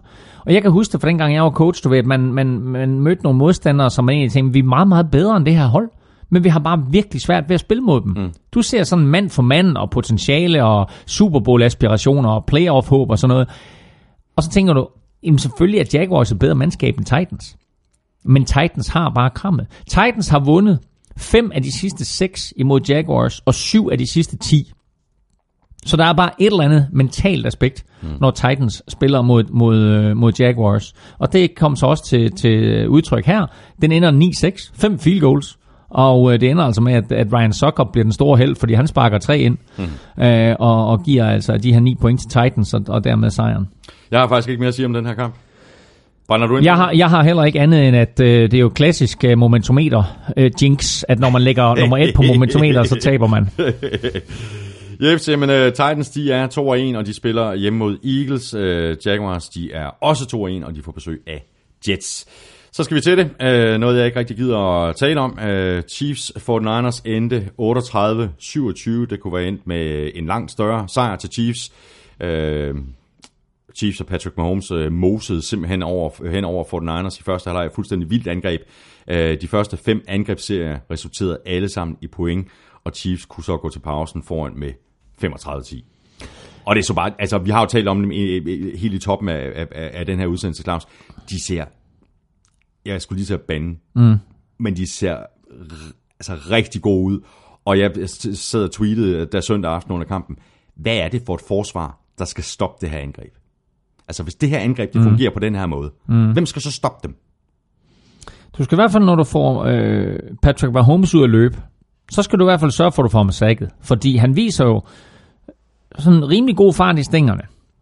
Og så løber han fra en forsvarsspiller, og så holder han fokus ned ad banen, og så leverer han nogle sukkerballer. Mm. Det er en touchdown der i bagenden af endzone, som han kaster, hvor han først løber til sin højre side, så løber han til venstre side, og så er han efterhånden, så han efterhånden sækket sig selv for 20 yards til et eller andet, så løber han tilbage i højre side, og så leverer han sådan en kanonkugle ned på baglinjen, mm. som bliver grebet for touchdown. Det er jo et vanvittigt spil. Det er et vanvittigt spil, hvor man bare tænker, okay, det her det er en anden års quarterback, som fuldstændig ude af balance flyvende til sin højre side, hvor han kommer ned og står på højre ben, mens det venstre ikke rører jorden, mm. der hugger han den ned i bagenden af zonen. Faktisk sådan lidt altså, jeg vil, ikke, jeg vil ikke kunne kaste bolden 10 meter på den måde. Sådan lidt Russell Wilson-agtig i virkeligheden, ikke? Jamen, altså, det, det der med, at du laver den her magi, Præcis. hvor du er mest presset. Jo, og, og det vilde af det hele, det er, at han har ikke haft behov for den der magi der, fordi han stille og roligt bare har stået i lommen mm. og leveret de spil, der skulle leveres. Men her, der viser han også, at selv under pres, der får han noget til at ske. Og bliver den der interceptet, du ved, så siger man, ah, det er også, han er anden år, så det skulle også, han skulle også kaste en, en, en interception, han skulle lave en fejl på et tidspunkt. Nu har han kastet 13 touchdowns, han har ikke kastet en interception nu, mm. og han leverer nogle vanvittige plays, ja. og han har nogle vanvittige våben at lege med. Altså det her Chiefs-angreb. Det er fuldstændig vildt. Tyreek Hill, ja. Travis Kelsey, Kareem Hunt, Sammy Watkins. Sammy Watkins var der det også. Det er det glade Nej, ja, ja, ja, ja, som griber sit første touchdown ja, ja. i Chiefs-uniformen. Uh, ja, det er, det, er, det er imponerende at se på. Og så uh, har de altså, det er sjovt at se på. Og så har de stadigvæk altså, uh, den udfordring, at uh, de tillader mange yards, og ja, de tillader ja. rigtig, rigtig mange point. Og, men de har altså Eric Berry stående på sidelinjen, mm. som forhåbentlig øh, snart kommer tilbage, fordi øh, ham kunne de altså godt bruge til lige at, at stabilisere de bagerste geleder. Det er, lidt, det er lidt interessant, at de fire dårligste forsvar lige nu, det er Kansas City Chiefs, mm. altså rent statistisk. Ja, ja, ja. Kansas City Chiefs, Tampa Bay, New Orleans og Pittsburgh Steelers. Det er, det er, men det er og det er så, så holdt der til gengæld sætter rigtig, rigtig mange point på tavlen på sætter, angrebet. sætter mange point på tavlen. De tre første de fører alle sammen deres divisioner. Mm. Og Steelers, de er 1-1 og 1, er selvfølgelig stadigvæk øh, favoritter til at vinde AFC North. Men, øh, men det er bare, altså, der er bare kommet en anden trend, at man kan, kan vinde nu på mm. at score mm. rigtig, rigtig mange point, hvor vi jo altid har sagt, defense wins championships. Ja. Og der er heller ingen tvivl om, at, at det hold, som kan stoppe Chiefs, hvad enten det er her i grundspil, eller det er i slutspil, eller i Super Bowl, at det, det, er, altså, det er det hold, som, som kan slå dem, fordi mm, mm. kan du først stoppe dem, så kan du selv, du kan selv smide 30 point på tavlen mod dem. Så det drejer sig om, du ved, altså, kan du score flere point, end Patrick Mahomes han genererer i løbet af en kamp, så er der en chance for, at du vinder den her Ja, ja, kamp. præcis. Vi har talt uh, Garoppolo, vi har talt uh, CJ Beathard. Jeg kan bare konstatere, at uh, for sådan en 49er-fan uh, som mig, at sidde og se den der første halvleg, og så se på alle de flag, der blev kastet. Altså, det var jo penalty på penalty på penalty på penalty, og jeg var ved at, jeg var ved at kaste op. Mm. Altså udisciplineret et forsvar og hjernedøde beslutninger Ja. og hjernedøde straffe. Og det er bare sådan, altså, vi, vi, vi, vi siger det jo igen, altså, penalties will kill you. Det gjorde det i hvert fald ikke nemmere for, for 49ers og sådan ligesom at holde trit med, med, med, med det her Chiefs angreb, når de så skyder sig selv i foden oven i købet. Nej. Som igen og igen og igen. Men altså, et vil penalties kill you. Og det er klart, at det er sådan, at, at når, når, når du får så mange flag mod dig, så sætter du dig selv i en uheldig situation, fordi det er nogle ekstra yards, der sådan, du skal skaffe på en eller anden måde. Det tager i den sidste ende point af tavlen. Mm. Men jeg synes også, at de her penalties er med til at ødelægge spillet for, for, for seeren. Tilskueren på stadion, seeren, der er for mange, nu sagde du og, og, og- og fik et flip tidligere over dommerne. Og jeg er helt med dig, fordi jeg synes, der er for meget fokus på dommerne. Jeg synes, de er for, for meget i ruden. Jeg synes, der er for mange flag. Der er, er øh, nogle kampe her, hvor der, bliver kaldt, hvor der bliver kastet over 20 flag. Der er kampe i den her weekend, hvor der er over 200 yards penalties. Mm. Og det er bare med til at ødelægge spillet. Det er med til at ødelægge, ødelægge oplevelsen. Og jeg synes faktisk, det er en af de ting, som NFL burde fokusere på. Det er, hvordan får vi nedsat antallet af penalties. Fordi det her, det er ikke holdbart. Og Og jeg ved godt, at mange af de her penalties, det er for at beskytte spillerne. Det er jo alt, hvad NFL de foretager sig. Det er jo for at beskytte spillerne. Og jeg sidder udenfor, det kan folk ikke se, men jeg sidder over for dig og laver sådan en gås, gåshøjnstegn, ikke? Det er for at beskytte spillerne. Jamen altså, det er fint nok at beskytte spillerne, men du skal også beskytte spillet. Fordi hvis du ødelægger spillet, så er der ikke nogen, der gider se det. Og, er, altså, og selvom jeg har et website, der hedder gulklud.dk, ikke?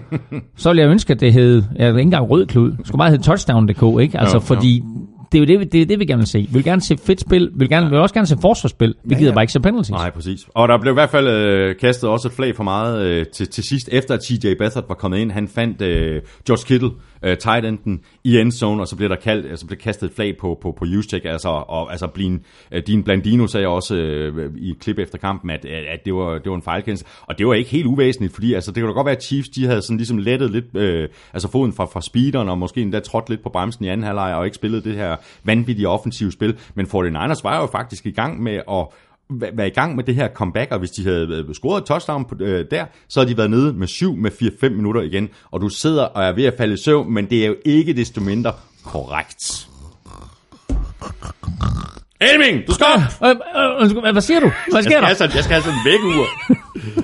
Nå, nej, men det var bare endnu et eksempel på, altså... Åh, kæft, mand. Garoppolo. Nå, men vi har også talt, Ej, den- nok, den- vi, den- vi har den- også talt nok om den. Den, den går, ja. Nej, vi har også nok... Chiefs er Ja. 3 0.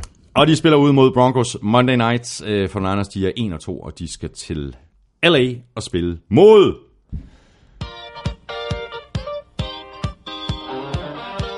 Chargers. Og vi er faktisk øh, lige præcis øh, nået til Chargers og til øh, The Battle of LA. Rams de vandt med 35-23 over Chargers. Øh, og det var sådan en rigtig sværvægtskamp, hvor der blev givet og taget.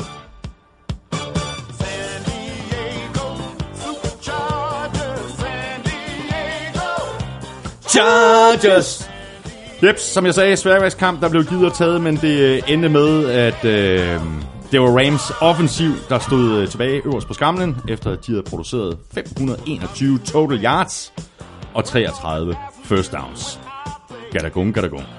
Og de der 521 yards, det var mere end Jacksonville og Titans, de producerede til sammen. Ja. Altså, det er, det, er, det er vildt at se på, det angreb her. Øh, Jeg synes, Jared Goff spiller rigtig, rigtig godt. Han tager nogle enkelte mærkelige beslutninger, hister her, og havde også en, øh, en, en enkelt interception, som han kaster lige ind i hænderne mm. på øh, Derwin James, øh, den her meget, meget stærke rookie safety, som, som Chargers har fået fat i.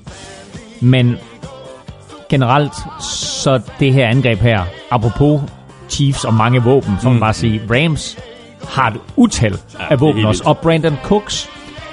Sammy Watkins har succes for Chiefs.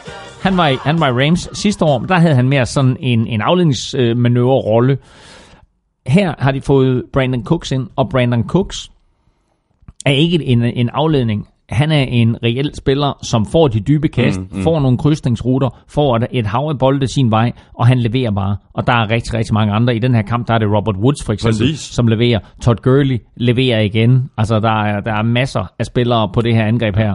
Så øh, det bliver en meget, meget spændende kamp på torsdag med Ramsey mod Vikings, og se om det er et forsvar, som Vikings de kommer med, med eller uden Everson Griffin, nok tvivlsom om, Everson Griffin han er med, formår at lægge nok pres på Jared Goff. De, de, altså sidste år, skal vi huske på, der var Rams jo lige så varme, som de er nu, kommer til Minnesota, og øh, bliver nærmest ydmyget. Mm. Altså, øh, det der angreb der bliver fuldstændig lukket ned.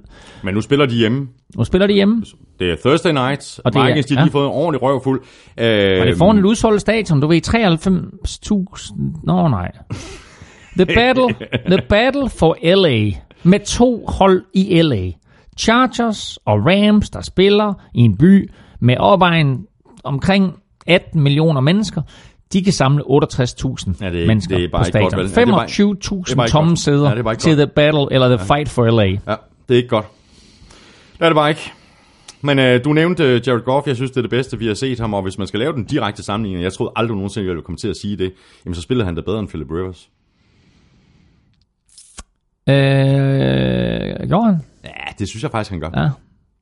Jeg tror, øh, jamen, altså, jeg, jeg, jeg, jeg vil godt holde med dig, men jeg vil også sige, at nu talte vi om det her med, at, at Chiefs de er gode til at, at få spillere gjort fri, og det samme er Rams jo. Altså, Sean McVay er jo en mester i at få løbet folk fri. Så hvis du sådan ser på, på 49ers, og du ser på Rams, og du ser på Chiefs, så er det sådan meget den samme type angreb, de kører. Mm. Og øh, Andy Reid, Sean McVay og, og Kyle McDonald, hvad jeg kalde ham?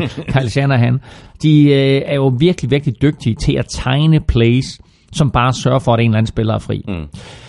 Og det er ikke helt det samme, som Chargers gør. Så jeg synes egentlig, at måske har, så har Goff det nemmere i den her kamp, end Philip Rivers har. Det har han også. Der, er- det er jo også hele systemet, der er sat op Det til er Goff. hele systemet. At det skal være nemt. Ja. Og, øh, og jeg synes, jeg, synes, bare- jeg synes bare, jeg kan bare godt lide at se Philip Rivers spille. Jeg har det med Philip Ja, jeg Rivers, som jeg har det med Aaron, øh, Aaron Rodgers, at der er bare noget magisk. Der er en eller anden form for gunslinger over ham mm. og så videre. Og han leverer nogle kast i den her kamp, og man bare tænker, okay, det er sygt det der. Ikke? Ja. Og det er virkelig, virkelig fedt. Jeg har lige en uh, coaching-ting igen, som jeg godt lige Ja. vil sætte uh, spotlight på. Ja. I fjerde kvartal, hvor Chargers de er bagud med 15 point, der valgte Anthony Lynn at sparke et field goal på fjerde down på 8-yard-linjen. Altså, bagud med to scoringer, mm. og efter field goalet, stadig bagud med to sco- scoringer. Jeg fatter det simpelthen ikke. Hvor lang tid var det tilbage? Men øh, det er, det, det, det er fjerde kvartal, men du er stadigvæk bagud med to scoringer. Altid tage pointene. Ej, stop det. Altid tage Jeg pointene. er ikke i den der situation. Du er stadigvæk bagud med to scoringer. Du skal st- Nej, okay, rist lige op for mig igen. Hvad siger du? Hvad stod der? fjerde kvartal, bagud med 15 point. Ja, Okay. Fjerde down på 8 yard linjen. ja, Okay? ja. Godt. Der vælger han at tage de tre point. Så er de bagud med 12. Ja, så scorede du field goal. En touchdown og en three-point conversion. Nå, jeg har fandme ikke tænkt på det der med three point conversion. Jamen, du har selvfølgelig ret. Jeg, jeg giver dig ret. Uh, de lavede jo også en anden fejl. Uh, interception i endzone, der bliver løbet ud af endzone, og så ud på 1 yard linjen. Jamen, det var Dervin James, som Ja. ja. så, som, så, så er dummer sig lidt der, men altså, jeg er lige ved at sige, at det er hans momentum, der bærer ham ud over. Altså, han kunne måske godt have, have, have, have løbet ud inde i endzonen, og så er det blevet touchback, at de har fået bolden ud på 20'eren. Nu her løber han ud på 1'eren. Det er en, det er en interception, som giver bolden tilbage til, til Chargers. Men fire plays senere, mm. der bliver puntet blokeret Præcis. i endzonen, Præcis. og Rams scorer touchdown alligevel. Så det touchdown, de står presset på for, som de misser, fordi Jared Goff kaster den her interception, mm. det får de faktisk ganske få sekunder senere. Jeps. Og Rams, de er 3-0, og de er godt i gang med at sætte sig på NFC Vest. De spiller hjemme mod Vikings Thursday night. Chargers, de er 1-2, og de får besøg af 49ers.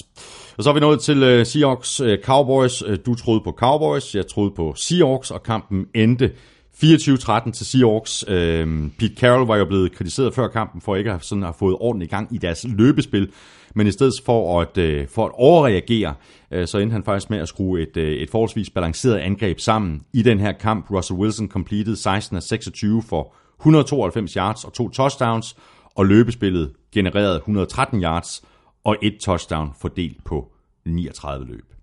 Jo jo, men altså læg mærke til det. Altså i en kasteliga, der kaster Russell Wilson 26 gange, og Seahawks løber bolden 39 gange. Mm, mm. Her der fik Chris Carson altså 32 løb, samler 101 yards sammen og, og touchdown. Men det er også klogt af dem, fordi med den her offensiv linje, som Seahawks de løber rundt med, og den her defensiv linje, som de var op imod for Cowboys, der var det sådan rimelig hasarderet og lade Russell Wilson kaste alt for meget. Mm. Og når han skulle kaste, så skulle han altså have det, man kalder max protection, altså helst 6 eller 7 mand inden til at blokere. Og øh, stadigvæk, så fik øh, Cowboys lagt pres på ham. Det her øh, Cowboys pass rush er virkelig, virkelig giftigt. Mm. Men da først Seahawks de begyndte at løbe bolden og havde succes med det, og da Sean Lee han forlod kampen, fordi Sean Lee lavede en frygtelig masse taklinger, og da han så forlader kampen, så blev det bare lidt nemmere for Seahawks at løbe bolden. Uh, og det er selvfølgelig med til at afgøre den. Men samtidig så må jeg sige, hold nu kæver, hvor er Cowboys ineffektive. Det er helt vildt. Nu siger vi, altså, vi, vi nu taler om angrebet nu, ikke? Jo, jo, jo, jo, jo, jo, jo angrebet, undskyld. Nu siger vi, at, at øh, Seahawks de har en dårlig offensiv linje. Cowboys offensiv linje, som vi har rost og rost og rost i al den tid, NFL-showet har eksisteret, mm. Det er slut nu. har vi været på nakken af i år, og med rette, fordi det er jo, den er jo helt væk. Ja. Altså, der er jo intet tilbage på den offensive linje. Ja, de har, de har to pro bowlers, all pros måske, i, i Zach Martin og Tyrod Smith, men altså, de tre andre, altså, det, du, du kan lige så godt øh, stille, stille tre kejler op. Mm. Det er jo helt vildt at se, øh, hvor nemt Seahawks de havde ved at lægge pres på Dak Prescott. Så spiller Ezekiel Elliott, han spiller en rigtig, rigtig stor kamp, men fumbler på et meget kritisk tidspunkt, og det var faktisk også med til at afgøre den kamp mm. her. Jamen altså, det er, det er, jamen det, det, det, det er vanvittigt med det her. Det, det undrer mig bare, at, at, at, at ja, de, har, de har problemer med, med den offensive linje, men så undrer, undrer mig bare, at man ikke kan skime sig ud af det med Ezekiel Elliott som, som running back. Jamen, jeg- Jo, jeg- men, jeg- men, jeg- jeg- men, jeg forstår men, ikke, at men, de ikke men, kan- men det der, du kalder scheme, altså at man, man tegner plays, som, som sætter folk fri. Da vi talte om Chiefs for lidt siden, der sagde jeg lige nøjagtigt, at Patrick Mahomes får, får tid til, at de her receiver, de løber sig fri. Og det, du skal have en offensiv linje, der giver dig tid til, at receiveren de løber sig fri. Du løber dig ikke fri inden for, for 3 eller 5 yards. Der kan der godt være nogle små, korte kast og sådan noget, ikke? Men der, hvor vi pludselig ser, at der er nogle receiver hos 49ers, eller hos Chiefs, eller hos Rams, der er fuldstændig fri, det er jo fordi quarterbacken har fået 4 sekunder til at kaste i. ja. Og det får Dak Prescott ikke. Cowboys, de har konverteret, konverteret 3 ud af 13 tredje downs. Dak Prescott, han completed 19 af 34 for 168 yards, et touchdown og to interceptions. I 9 af de seneste 11 kampe, der er det ikke lykkedes for Prescott at komme over 200 yards. Bare sige det sådan, det kører ikke for det her Cowboys angreb. Og hvor er Des Bryant? ja, og hvor er Jason Witten? de kunne godt lige øh, hjælpe lidt på det, kunne de ikke? Åh, oh, det kunne det godt. De to, de to savner han helt sikkert. Cowboys, de er øh, 1 og 2, og de spiller hjemme mod Lions. Seahawks, de er også 1 og 2, og de spiller ud mod Cardinals. Og lige præcis, øh, Cardinals øh, så jo faktisk ud til at have krammet på Bears. De var foran med 14-0 efter første kvartal. Endte som her tabe kampen med øh, øh 16-14, og det gjorde de efter at have smidt øh, Sam Bradford på bænken med 4,5 minutter tilbage af fjerde kvartal. Bradford så ikke godt ud i de sidste tre quarters, men hvad siger du til indskiftningen af Josh Rosen på, på det tidspunkt, altså med, med omkring 4,5 minutter tilbage i kampen? Jeg synes, det er fint.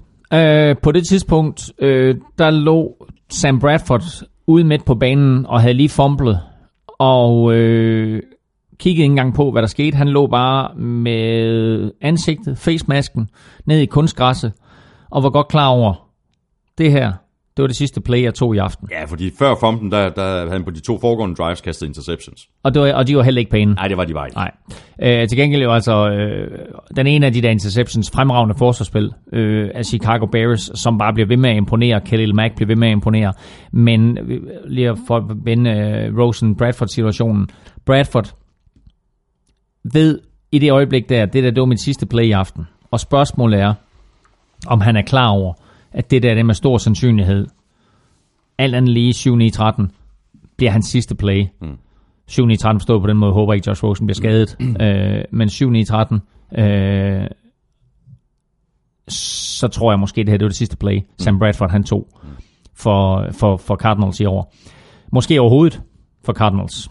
Øh, så Josh Rosen kommer ind, ser umiddelbart fornuftig ud, rammer på, på fire af sine syv kast, og har jo chancen for at, at, at, at køre Cardinals øh, til et field goal, der vil vinde kampen, og kaster så en interception, mm, mm. og så er det overstået, og så vinder Bears. Og så er Bears 2 og 1, og fører lige nu NFC North. Og det gør de for en Packers, det gør de for en Vikings, og det gør de for en Lions. Mm. Det er meget interessant. Den division er i det hele taget meget, meget interessant. Hvor der er mange interessante divisioner. Altså, jeg nævner bare lige NFC South. Også. Ikke? Bucks, Panthers, Falcons, Saints. Vanvittig division. Ja. Vi talte også om uh, Mitchell Trubisky i, i sidste uge, og vi kan vel i virkeligheden bare gentage det, vi sagde. Altså, Trubisky er sådan lidt uh, work in progress, ikke? Meget work in progress, ikke lidt. Uh, jeg sagde tidligere, at jeg godt kunne lide den måde, Sam Darnold han ser ud i lommen på. Sådan har jeg det faktisk også med Trubisky. Mm. Jeg kan godt lide den ro, han udstråler. Jeg kan godt lide den måde, han står i lommen på. Men han får ikke nok ud af det. Jeg synes, at de har omgivet ham med nogle ret solide våben som han bare ikke formår at sætte nok i scene. Nej, og jeg synes især problemet også, som vi talte om sidste uge, jeg tror det var mig, ja. der, der sagde det, at jeg synes især det, når han skal gå ned ad banen. Ja. Altså det, det, det, det kortere spil, det, det kører mm. meget bedre, og screens og så videre. Ja. Ja. Men, men det der med, når han skal gå dybt, jeg synes, ja. det er upræcis. Ja. Men læg mærke til, at headcoachen, det er Matt Nagy, og Matt Nagy jo øh, var manden, der ligesom skruede det her Chiefs angreb sammen sidste år, mm. som jo der, der er bygget videre på i år. Så Matt Nagy burde jo være i stand til på en eller anden måde at skrue nogle plays sammen, tegne nogle plays, mm. som, som sætter folk fri på samme måde, som vi har talt om, at de her andre mandskaber, de er i stand til. Og det er bare ikke rigtig sket indtil videre. Mm. Så øh, de skal på en eller anden måde have fundet et mere solidt angreb, fordi både running back mæssigt, receiver mæssigt og tight end mæssigt, der har de altså nogle virkelig, virkelig gode våben at arbejde med. Ja, det har de.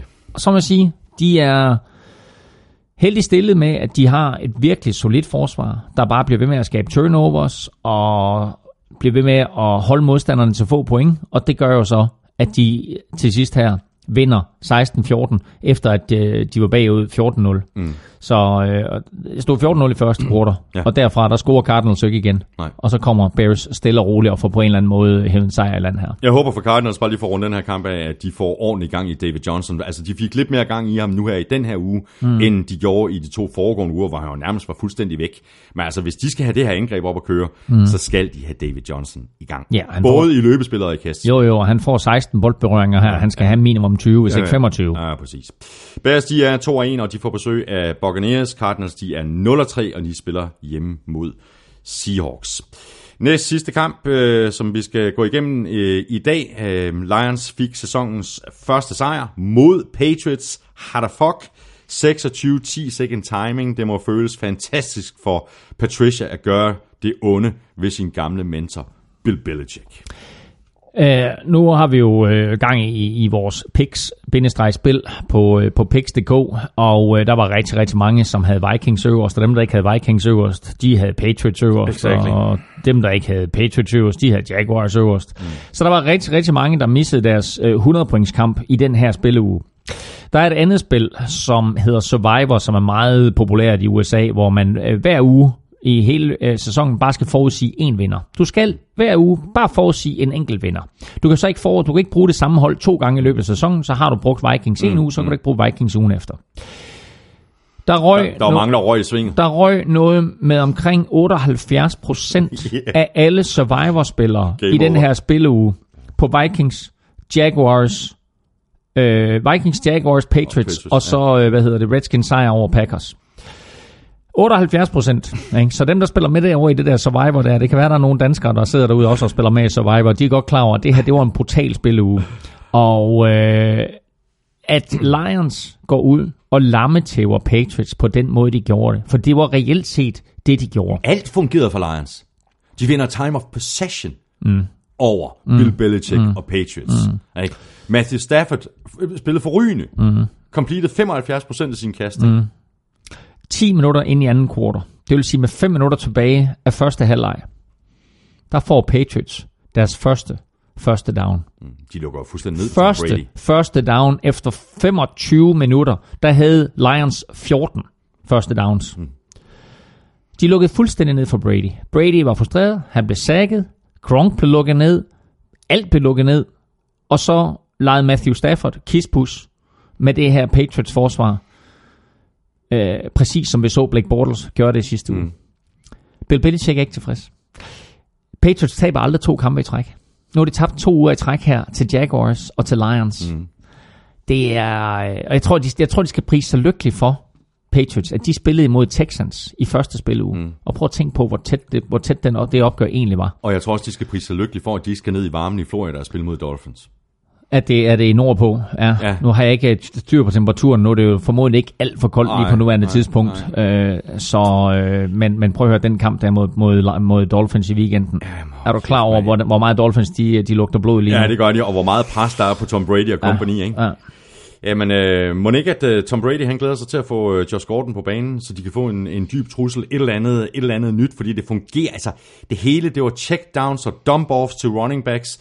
Øh, der var Øh, Cordero Patterson, Chris Hogan og Philip Dossett, øh, eller, eller Gronkowski. For, altså, de, de, de kunne ikke blive åbne jo. Nej, de kunne ikke Det, blive det, åbne. der, var, var det ikke som om, der var, der, der var nærmest to mand på, på, på, på, på hver receiver? Jo, og, og, og Brady er jo heldig med, at han slipper fra den her kamp med kun én interception, fordi han kaster nogle bolde, som, ja. som øh, skal gribes af modstanderne. Og øh, det er jo faktisk kun godt for, så spiller hans egne mm. øh, receiver, skråstrej running backs, der gør, at det her øh, det ikke ender med, med to eller tre interceptions for Brady. Nu nøjes han med en, og det er på et dybt kast, hvor han kaster ind i double coverage, tror han har en åben mand. Jeg vil lige sige en ting med det play. Fordi nu har vi talt om, du ved, at det går hurtigt ned ad bakke for en quarterback, når han bliver over 40, men Brady har holdt sig i form, og du ved, og, og der, der har været en tv-serie, der hedder, jeg tror på, den, var det ikke Netflix, der kørte den der Brady vs. Time, eller var det, nej, eller var det, det var Facebook, det var Facebook faktisk, Ja, ja, der kørte Brady vs. Time. Øhm, det kast der ned ad banen, ind i double coverage, den var underkastet. Der var kastet for kort, og øh, den var kastet en hel del for kort. Så det var ikke noget problem for, for Lions forsvar at nå tilbage og, og få sat sig i position til at gribe øh, den der og lave interception. Men det bekymrer mig lidt, at den var kastet så meget for kort. Fordi der tænkte jeg, okay, der mangler simpelthen noget armstyrke for, øh, for Brady. Jeg glæder mig meget til at se, hvad der sker med det her angreb, når Josh Gordon han er fit for fight mm. og kommer ind. Mm. Fordi det kan altså godt, øh, om ikke revolutionere det, så i hvert fald give det et aspekt, som det ikke har lige nu. Ja, det må man da håbe for Patriots, fordi Sony Michel så jo heller ikke, altså han var ineffektiv på løbet, ikke?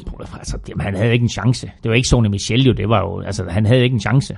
Altså, Det ved jeg ikke. De, har været, Den, de, den offensive linje for Patriots Ja, det er da fuldstændig rigtigt, men de stiller jo op med otte mand i forsvaret mod Brady's kast, casting. Mm.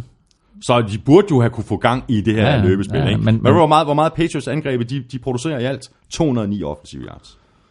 Jamen, det er helt vildt. Det er bare ikke godt. 209. Ja, det er helt crazy. 200, ja, ja. Det er det. Lions, de er 1 og 2, og de skal til uh, Dallas og spille mod Cowboys. Patriots, de er også 1 og 2, og de spiller hjemme mod Dolphins. Og så er vi fremme ved uh, Monday Night'eren, og det blev en uh, knivskarp afgørelse. Steelers, de vandt ude over Buccaneers med 30-27 efter et box og Fitzmagic ellers gav den alt, hvad de havde i deres uh, forsøg på at gøre comeback i, uh, i anden halvleg. Skal vi lige tage uh, Fitzpatrick uh, først. Han kastede tre interceptions på tre drives i træk i løbet af 6 minutter i slutningen af første halvleg. Den sidste førte til et uh, pick 6, som så bragte Steelers foran med to scoringer. Og så sad man jo så lidt der sådan med en fornemmelse af, okay, var det så det for, for, for, for Er det ikke mere end to scoringer? Nej, det var det måske ikke. Nej, det mener jeg Okay. ikke, det var. Øhm, men man sad sådan lidt øh, og, og kiggede på, på Fitzpatrick og tænkte, var, var, var, det det, er, er- magien øh, slut nu? Mm. Var, var, var det det? Ja. Øh, men så, altså, han, han kommer jo godt i, i, igen i anden halvleg. Første halvleg, der blev Fitzmagic til Fitzpatrick. Mm. Og i anden halvleg, der kom det der Magic tilbage, og især i fjerde kvartal. Mm. Uh, jeg har det sådan lidt... Uh, kan du huske Any Given Sunday? Mhm. Der har du de der to quarterbacks. Du har den unge uh, Steeman Willie Beeman, og så har du den gamle quarterback, jeg kan ikke huske, hvad han hedder, men han blev spillet af Dennis Quaid. Mm. Og den unge er ingen tvivl om, at han var en bedre spiller. Men alle spillerne på holdet elskede den gamle quarterback. Fordi han kom ud, og han offrede sig 100%, og han gav dem en chance for at vinde. Det er den situation, Buccaneers de befinder sig i lige nu. For Fitzmagic, han er Dennis Quaid. Her har du et helt hold, der bakker op om den gamle quarterback, som måske ikke har det fysiske talent, som den unge quarterback Steven Willie Beeman i form af, af famous James Winston har. Dirk Cutter, head coach, har meldt ud til pressen. Jeg har taget beslutningen om, hvem der skal være quarterback fremadrettet. Men jeg melder det ikke ud endnu. Han har angiveligt også sagt det til. Oh, har han ikke meldt det ud? Har de ikke meldt det ud? Nej, nej. Fitzmagic og James Winston ved, hvem der skal være quarterback i weekenden. Okay.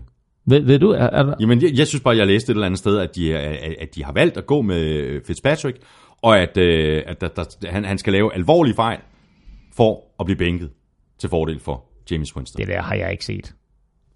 Men det kan også godt være, at jeg har drømt det. Jeg Det- drømmer vildt indimellem. Ja, det, og det der, det er, en, det er en vild drøm.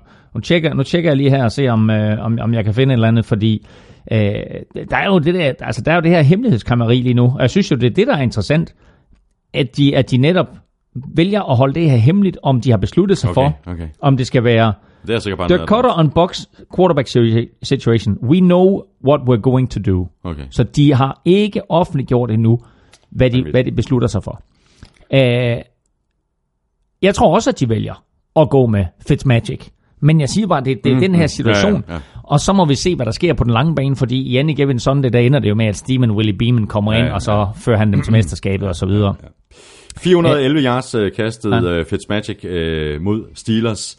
Øhm, det betyder så, at nu har øh, Fitz kastet for over 400 yards, tre kampe i træk. Mm.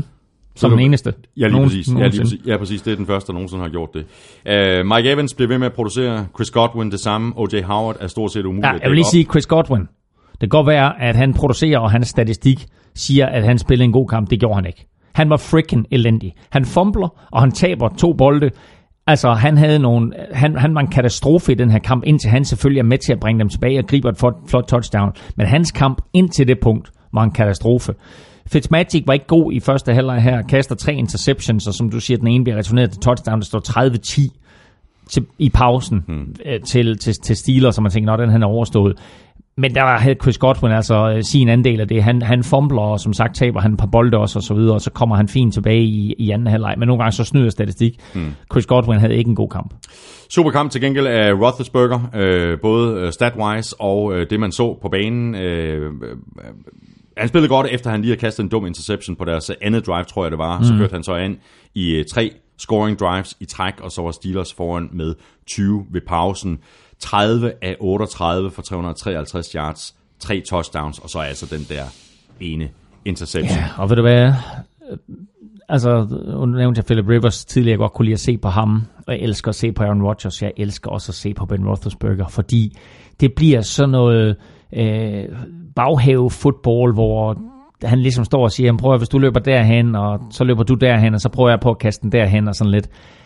Det er så fedt at se på. Mm. Så køber han sig lidt tid, og så har han en spiller hængende om livet, og så kaster han den alligevel lige ud i hænderne på en eller anden receiver han er bare fed at se på, Ben Roethlisberger. Og Philip Rivers og Ben Roethlisberger er fra den samme draftklasse i 2004, sammen med Eli Manning også. Mm. Så de der quarterbacks der, er der altså stadigvæk i ligaen, og de har bare alle tre vist, at, at de var det der første runde pick værd. Men jeg synes bare, at han er så fed at se på Ben Roethlisberger. Og efter at han kaster den interception, så kommer han tilbage, og så kører han jo den her sejr hjem for Steelers, som selvfølgelig bliver presset til sidst. Altså den ender jo 30-27, og Box har muligheden for at, at, at, at vinde kampen til sidst, men der holder Steelers forsvar dem altså. Øh, Men, øh, men, men, men Big Ben har det bare stadigvæk, og han er bare super sjov at se på. Til gengæld så vil jeg så også sige, at receivermæssigt, så er der altså sket et eller andet. Der er sket et eller andet med Juju ja. og Antonio Brown. Det var lige præcis det, jeg skulle til at Ja. spørge dig om. Ja. om. Om det her, om der er stille og roligt ved at ske et skifte, altså fordi det er helt tydeligt, mm. at Juju Smith-Schuster er Roethlisbergers favoritmål.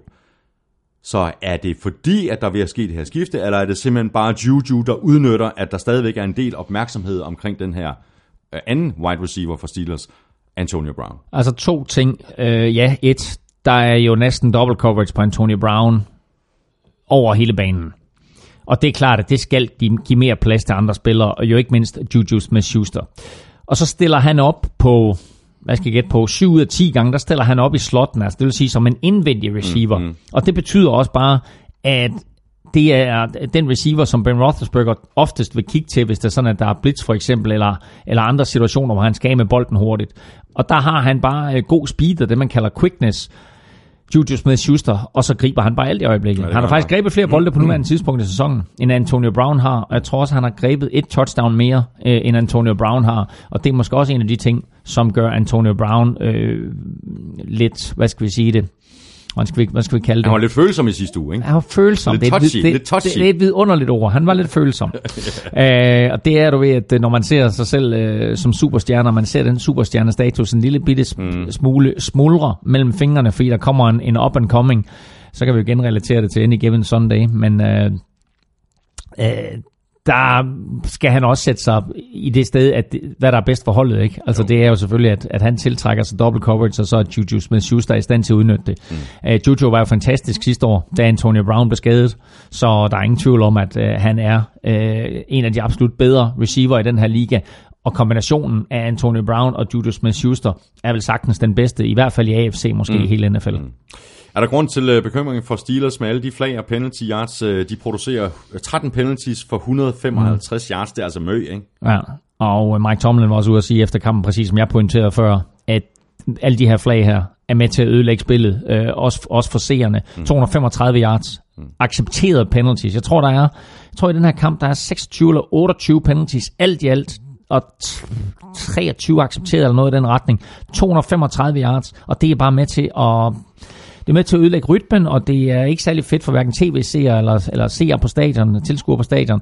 Så der, der skal gøre et eller andet ved det, og, og Mike Tomlin var også, var også ej. Jeg tror både over, der blev kaldt så mange, men må, altså måske, også, måske et på dommerne, fordi de kaldte så mange, men måske også på spillerne, for at, at de selv lavede så mange. Jeg skal bare lige notere lidt øh, i forhold til øh, kicker. Chris Boswell, han fik en, jo en øh, fireårig forlængelse øh, af sin kontrakt før sæsonstarten. Mm, mm. Han har så øh, indtil videre kvitteret med at misse tre ud af fire field goals og to ekstra point. Og det er helt skidt med, med, med Chris Boswell. Øh, til gengæld synes jeg lige, vi skal pointere en sidste ting, og det er Vance McDonald og den der stiffarm der. Den troede jeg bare, vi havde talt om. Jamen, det er jo, har, har du talt om den? Ja, den talte vi om i, indledningsvis i forbindelse med, Nå, det er rigtigt, med, med det vi og, og, fantasy. Jamen, ja, ja, ja, det er, rigtigt. Det, det er jo et par timer siden jo. ja, det er gang løgn. Og vi er jo kommet lidt op i alderen. ja, præcis. Korttidsudkommelse, det, ja. det, det er ikke så Chris Harris hedder han, den der cornerback for Broncos. Ikke du Hvor er det godt.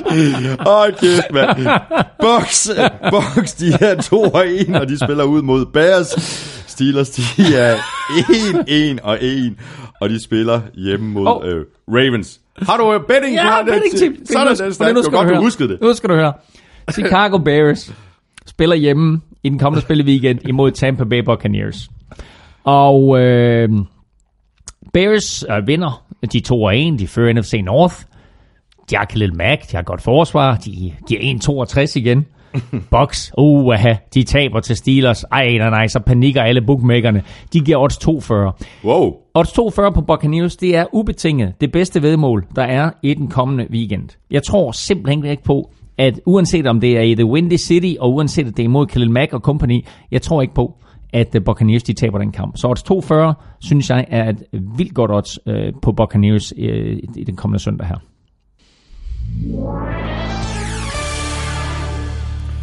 Jeps, øh, sådan blev det. Det var, hvad vi havde at sige om øh, u 3. Lige om lidt, der ser vi frem mod fjerde spillerunde, og så skal vi have nogle svar i de her quizzer, og se om der bare er en enkelt, der måske har kunne ramme rigtigt i odds-quizzen, og så kan se frem til at modtage det her freebet på 200 kroner til odds på danske spil. Først, der skal vi have dit øh, momentometer, Elming. Ja, og øh, jeg vil sige, at hvis man prøver på at tilgå momentometeret lige nu inde på, øh, på Gul Klud, så kan det godt være, at man får lidt svært ved det, fordi vi har faktisk øh, skiftet server her i nat. Og øh, det er jo... Lige op til, at momentometeret kommer på. Det er Men, dårlig timing. det er sindssygt, det er sindssygt. Prøv, det er vi var nødt vi var nødt til at time det, så der var to muligheder. Enten så skulle det være tirsdag nat, eller også så skulle det være fredag nat. Så, øh, men vi Ah. gjorde det altså her tirsdag nat, og det betyder, at øh, jeg er en af de få, der rent faktisk kan se mit momentometer. og øh, derfor så skal man lytte godt efter. Fordi her der får du momentometeret øh, i sin helhed. Top 5. Stærkt. Nej, øverst har vi de øh, tre 3-0 hold. Det er på førstepladsen Kansas City Chiefs. Fortjent. Med teksten, hvad sker der? Patrick Mahomes er gået helt i stå, kastede kun tre touchdowns i weekenden. Nå, toer er Los Angeles Rams, og treer er Miami Dolphins. Og øh, fire er 4-5, altså to hold, der er rykket ned, nemlig øh, Jacksonville Jaguars, som øh, tabte i weekenden, og så Tampa Bay Buccaneers, som øh, ligeledes tabte i weekenden. Mm. Og nederst, der har vi Arizona Cardinals, som er 0-3, og så har jeg smidt Minnesota Vikings i skammekronen. Det er så fortjent. Vi skal have quizzen! Åh. Det er tid til quiz, quiz, quiz, quiz, quiz. Og jamen, jeg plejer jo at sige, at, øh, at hvis, øh, hvis folk, hvis lytterne, de vil øh, se hele det her momentometer, så ligger det inde på google.dk, så jeg går ud fra, at den her server, den kommer op og kører på et eller andet Ja, tidspunkt. det håber jeg sgu da. altså, man, man, man, man kan stadigvæk tilgå Gud Klud og alle de der artikler, som, som er lagt op før øh, i nat, øh, kan man stadigvæk tilgå, men altså øh, lige nu, der er jeg lige på at tjekke om... om Det er seneste nyt, der mangler. Det, Blandt det, andet- og bla- deriblandt altså det seneste øh, nyt, det seneste nyt. Ved du hvad, apropos seneste nyt, som vi to vi har glemt at sige jo, Nej. det er jo, at, øh, at både Baker Mayfield og Josh Rosen er meldt ud som starter til den kommende vi- weekend. snakker vi om det i Men jeg synes, jeg synes, har vi det? Er jeg gammel igen nu? Nej, det tror jeg faktisk ikke. Har vi det? Det var et Altså, lytterspørgsmål. Der var, der var lytterspørgsmål, men altså, de, de har været inde og starte, men de er også meldt ud som starter.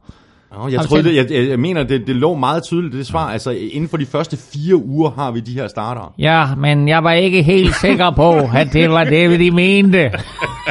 Men vi kan da godt køre! Nej. Og Claus Elming har breaking news omkring uh, fire rookie Nej, de to af dem vidste, hvem altså. Nå, okay, så Baker to så. Ved, fordi på preskonferencen efter sejren, der ville Hugh Jackson jo ikke melde ud, hvem det var, der skulle starte den kommende weekend, men nu har Browns så meldt ud, at det bliver Baker Mayfield, der starter. Og øh, efter Sam Bradfords horrible indsats, der var Cardinals heller ikke sene til at melde ud, at Josh Rosen kommer til at starte i den kommende weekend. Dejligt. Så er alle med nu. Quizzer, er vi nået til? Øh, vi nået til quizerne, yes. Øh, Jeg skal lige finde den frem her igen, fordi øh, den var der. Og øh, det var selvfølgelig Cam Newton-quizzen. Det var Cam Newton, som øh, har løbet for 57 touchdowns i sin karriere. Men mere vigtigt, tre kampe har han løbet for to touchdowns og kastet for to touchdowns. Det er der kun én spiller, der har gjort bedre. Nemlig fire gange. Hvem er spilleren? Ja. Jeg har lidt et øh, frækt bud, Ja. måske. Ja. Fordi hvis der er en, der har øh, sneaket sig vej til, øh, til en del øh, touchdowns i sin øh, karriere, så er det Ja. Tom Brady. Oh, det var Så det er mit bedste bud. Det var et virkelig, virkelig godt Men bud. forkert. Ja, ja. Uh, Roethlisberger, det er til gengæld et godt bud. men også forkert. Også forkert. Satans. Nej, det kan jeg så sige. Det var det Det- det ikke. var- det var- det var et dårligt bud, faktisk. Uh, Brett Favre, Se, nu nærmer vi os noget. men Nej, også forkert. svin. Prøv at høre. Can't do it. jeg, gjorde, jeg, lavede den her, jeg lavede den her quiz til dig, Ja. fordi i sidste uge, der kom du med et bud på... Steve Young. Ja! Og det var den første, jeg sorterer fra.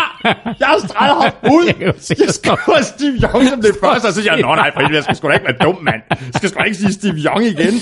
Steve Young er- er den eneste, der har gjort det fire gange. Så, øh, Altså, sneaky. ja, jamen, det var fordi, du ved, jeg tænkte, nu laver vi en, en lille Fort Niners quiz her. ja, ja, ja. Nå, men øh, har du overhovedet fået tænkt på... Øh, Ja, running backs. Jamen, jeg Ja. prøver på at grænske min hjerne for, altså, hvad der hvem var den sidste Lions-spiller? Sidste Lions running back Ja. ja. med mere end 100 rushing yards Ja. ja. i en kamp. Og er der noget med, skal vi tilbage, altså hvor langt er vi skal tilbage? Er det 2013, vi skal tilbage til? Det er, det er et rigtig godt bud, og det er fuldstændig korrekt. Ja, fordi det er lang tid tilbage. Og så tænker jeg, altså hvem havde de der? De havde Javid Best. De havde, de havde Reggie Bush. De havde øh, Amir Abdullah senere. Altså, jeg skal ikke. Altså, Reggie Bush. Det, Nej. det er det irriterende. Ja, det, jeg smilede, jeg så troede, det var forkert, men det er rigtigt. Det er Reggie Bush. Er det Reggie Bush? Ja, i uge 13 i 2013 mod Packers. Det må kunne glæde dig øh, yderligere, at det skete mod Packers. Det er altså Okay, 70, okay, 70 okay, kampe okay. uden Ja, en, okay. øh, en running back, der kommer over 100 yards. Ja, det er vildt nok. Okay, Det nej, jeg var godt, ja, den var, okay, den var jeg godt nok i tvivl om. Nå, okay. Men øh, du ramte den spot on. okay, hvad, hvad, hvad løb han for? Altså, ved du det? Hvad sagde du? 100 hvad? Mod Packers? Ja, man kan bare over 100 yards. Okay, ja, altså, jeg kan ja, ikke lige huske, om det var okay. 102 Nå. eller Hey! 108. Woohoo! Ja, oh, du, har, du har vundet nogle uh, chili cheese swings. Så,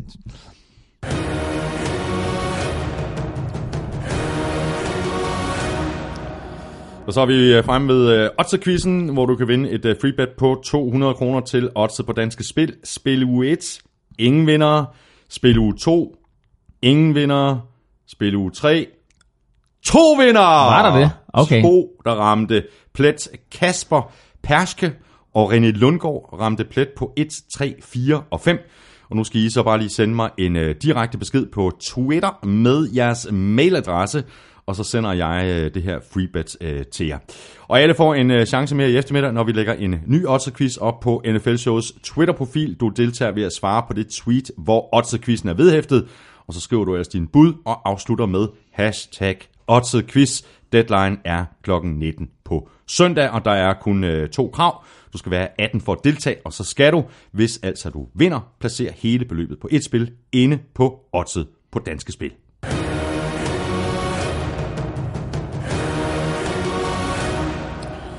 Nå Henning, så skal vi sætte vores øh, picks til øh, fjerde uh. spillerunde. Øhm, hvordan gik det dig i NFL Show Ligaen på øh, picks.dk? Jeg missede lige øh, Vikings på 100 og Patriots med 75. Jamen, det gik mig faktisk vist ret godt, fordi øh, jeg blev faktisk vist nummer tre. What? Jeg blev nummer tre overall, hele spillerunden. What? Uh, ej, det passer, det, det var så blandt, altså det, oh, det passer ikke. Det, jeg blev nummer tre overall blandt dem, der har det, vi kalder Pix Plus.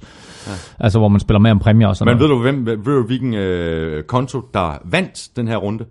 Øh, nej. The Dice. Kan du huske den fra sidste år? Den lå længe. Er det rigtigt? To. Det er Steffen, uh, Steffen Ej, Betts. nej, nej, nej, nej, han, hvor er han, det sjovt. øh, Han, han har skrevet igen. Uh, han gør lige opmærksom på, at, Ja. uh, at nu, nu kører det altså for, for The Dice, altså, hvor han slår med en eller anden terning, og det skal så afgøre, uh, hvordan de her picks de skal sættes. Og han vandt altså i NFL Show Ligaen uh, med The Dice Okay, nå, det er i jo- jo... spil uge 3. Okay, det er jo crazy. Men det var også en vanvittig, Ja. ja. det var en vanvittig spiluge. Øhm, spørgsmålet er så, hvordan det gik her i vores øh, lille indbyrdes øh, picks konkurrence her i NFL-showet. NFL-showets stat wizards, Lukas Vil- Willumsen, han skriver, det blev til en øh, 8 sejr, 8-6 sejr til Thomas, Juhu, hvilket bringer ham i front med 26-24 for sæsonen. Dermed har Claus nu sat en ny NFL-showet standard for, hvor få kampe man kan ramme rigtigt på tre spillerunder. Men der, men der er godt nyt på vej.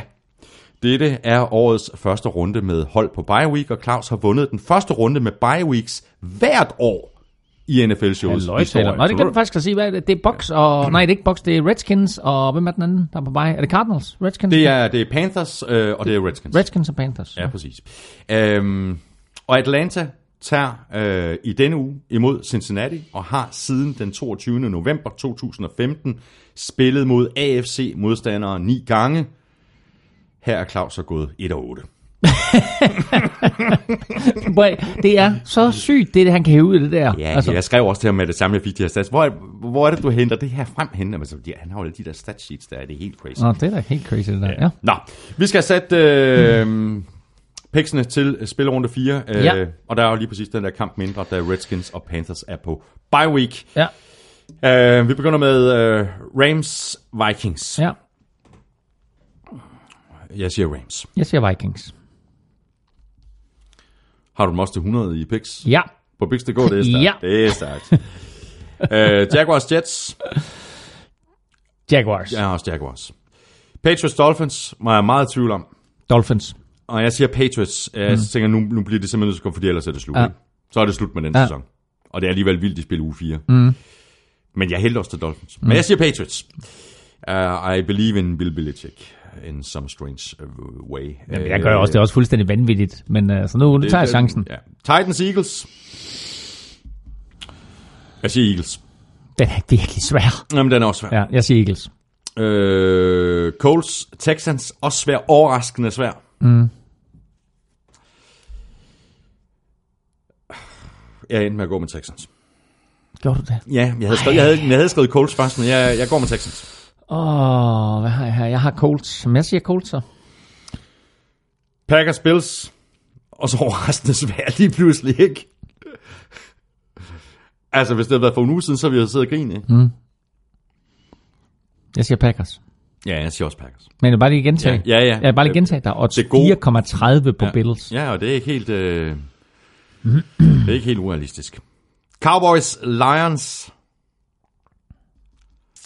Ja, jeg siger Cowboys. Jeg siger Lions. Kæft, hvor er der mange svære. Det er helt vildt. Prøv, vi, vi er uenige om 4 ud af 6 på nuværende tidspunkt. Ja. Ja. Bears, Buccaneers. Box. Jeg siger også Bucks. Falcons, Bengals. Falcons. Og svær. Ja, den er mega fed. Jeg siger også Falcons. Oh, jeg vil gerne sige Bengals. Der. Så siger du velkommen. Jeg siger Bengals. Sig Bengals. Jeg siger Bengals. siger Bengals, Jeg det- siger Bengals. Sådan der. Det er godt, Willumsen, den, hør, den fik du fat på, ikke også? Uh, han endte med at sige Bengals. Uh, så har vi Cardinals, Seahawks. Seahawks. Raiders, Browns. Jeg siger Browns. Jeg siger også Browns. Er det rigtigt? Det er selvfølgelig. Sådan der. Giants, Saints. Saints. Saints. Chargers, 49ers. Chargers. Chargers. Steelers, Ravens. Steelers. Steelers. Broncos, Chiefs. Chiefs. Chiefs. Ah, de sidste her, de var lidt nemmere, ikke? Ja. Jamen, øh, vi nærmer os øh, to timer og øh, 40 minutter, Claus Elming, så tak for i dag. Det har været en øh, fornøjelse, fuldstændig som det altid er. Det er, jeg synes faktisk, altså, det har været en virkelig, virkelig interessant podcast den her uge, fordi der var så mange fede ting at snakke om. Der var så mange sjove Det kampe. var der også i sidste uge, ikke? Jamen altså, det er bare en fed liga. Det er bare NFL, det er bare prøv at sige det bare. En af grundene til, at NFL er så fed, som den er, det er, at Bills kan slå Vikings. Det er, at Lions kan slå Patriots. De der kampe der, dem finder du bare ikke i ret mange andre ligaer. Any given Sunday. Any given Sunday. Tak også til dig, fordi du lyttede med. Hvis du synes om det, du har hørt, så skulle du tage og stikke os en anmeldelse i iTunes. Øh, og man må formode, at når du har lyttet med i to timer og 40 minutter, at du ikke synes, det er helt tosset. Så smut lige omkring i iTunes og stik os en anmeldelse, og du kan også støtte os med et valgfrit beløb på tier.dk eller via det link, der ligger på nflshowet.dk, hvis du synes, at vi har fortjent et ekstra skulderklap. Også en stor tak til vores gode venner og sponsorer fra Odds på Danske Spil og Tafel. Støt dem, de støtter os. Hvis du har spørgsmål eller kommentarer, så er du altid velkommen på Twitter og på mailsnabelag.nflshowet.dk. Husk at tjekke NFL-showet på Twitter hver tirsdag, hvor vi øh, nominerer tre spillere til ugens spiller. Og så er det jo senere her i dag, onsdag, at vi sætter gang i endnu en omgang Otse-quizzen, og det er også på Twitter. Tak for nu. Vi høres ved. NFL-showet er produceret af Kvartrup Media, der også producerer Born Unplugged, podcasten om dansk politik, som jeg laver sammen med min fætter Henrik. Elming og jeg er tilbage næste onsdag med mere fodbold, og indtil da, der kan du følge Elming på Twitter på snablag NFLming, dumt at lade være. Mig kan du følge på snablag Thomas Kvartrup. Ha' det godt så længe. Hot hot.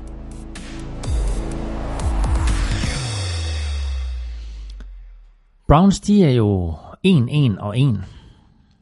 Det sidste hold, der startede en sæson 1-1 og 1 eller 1-1 og 1. Det var Denver Broncos i 1987. Der kom de i Super Bowl. Mm-hmm. Just saying. Just, Just saying. Any given Sunday.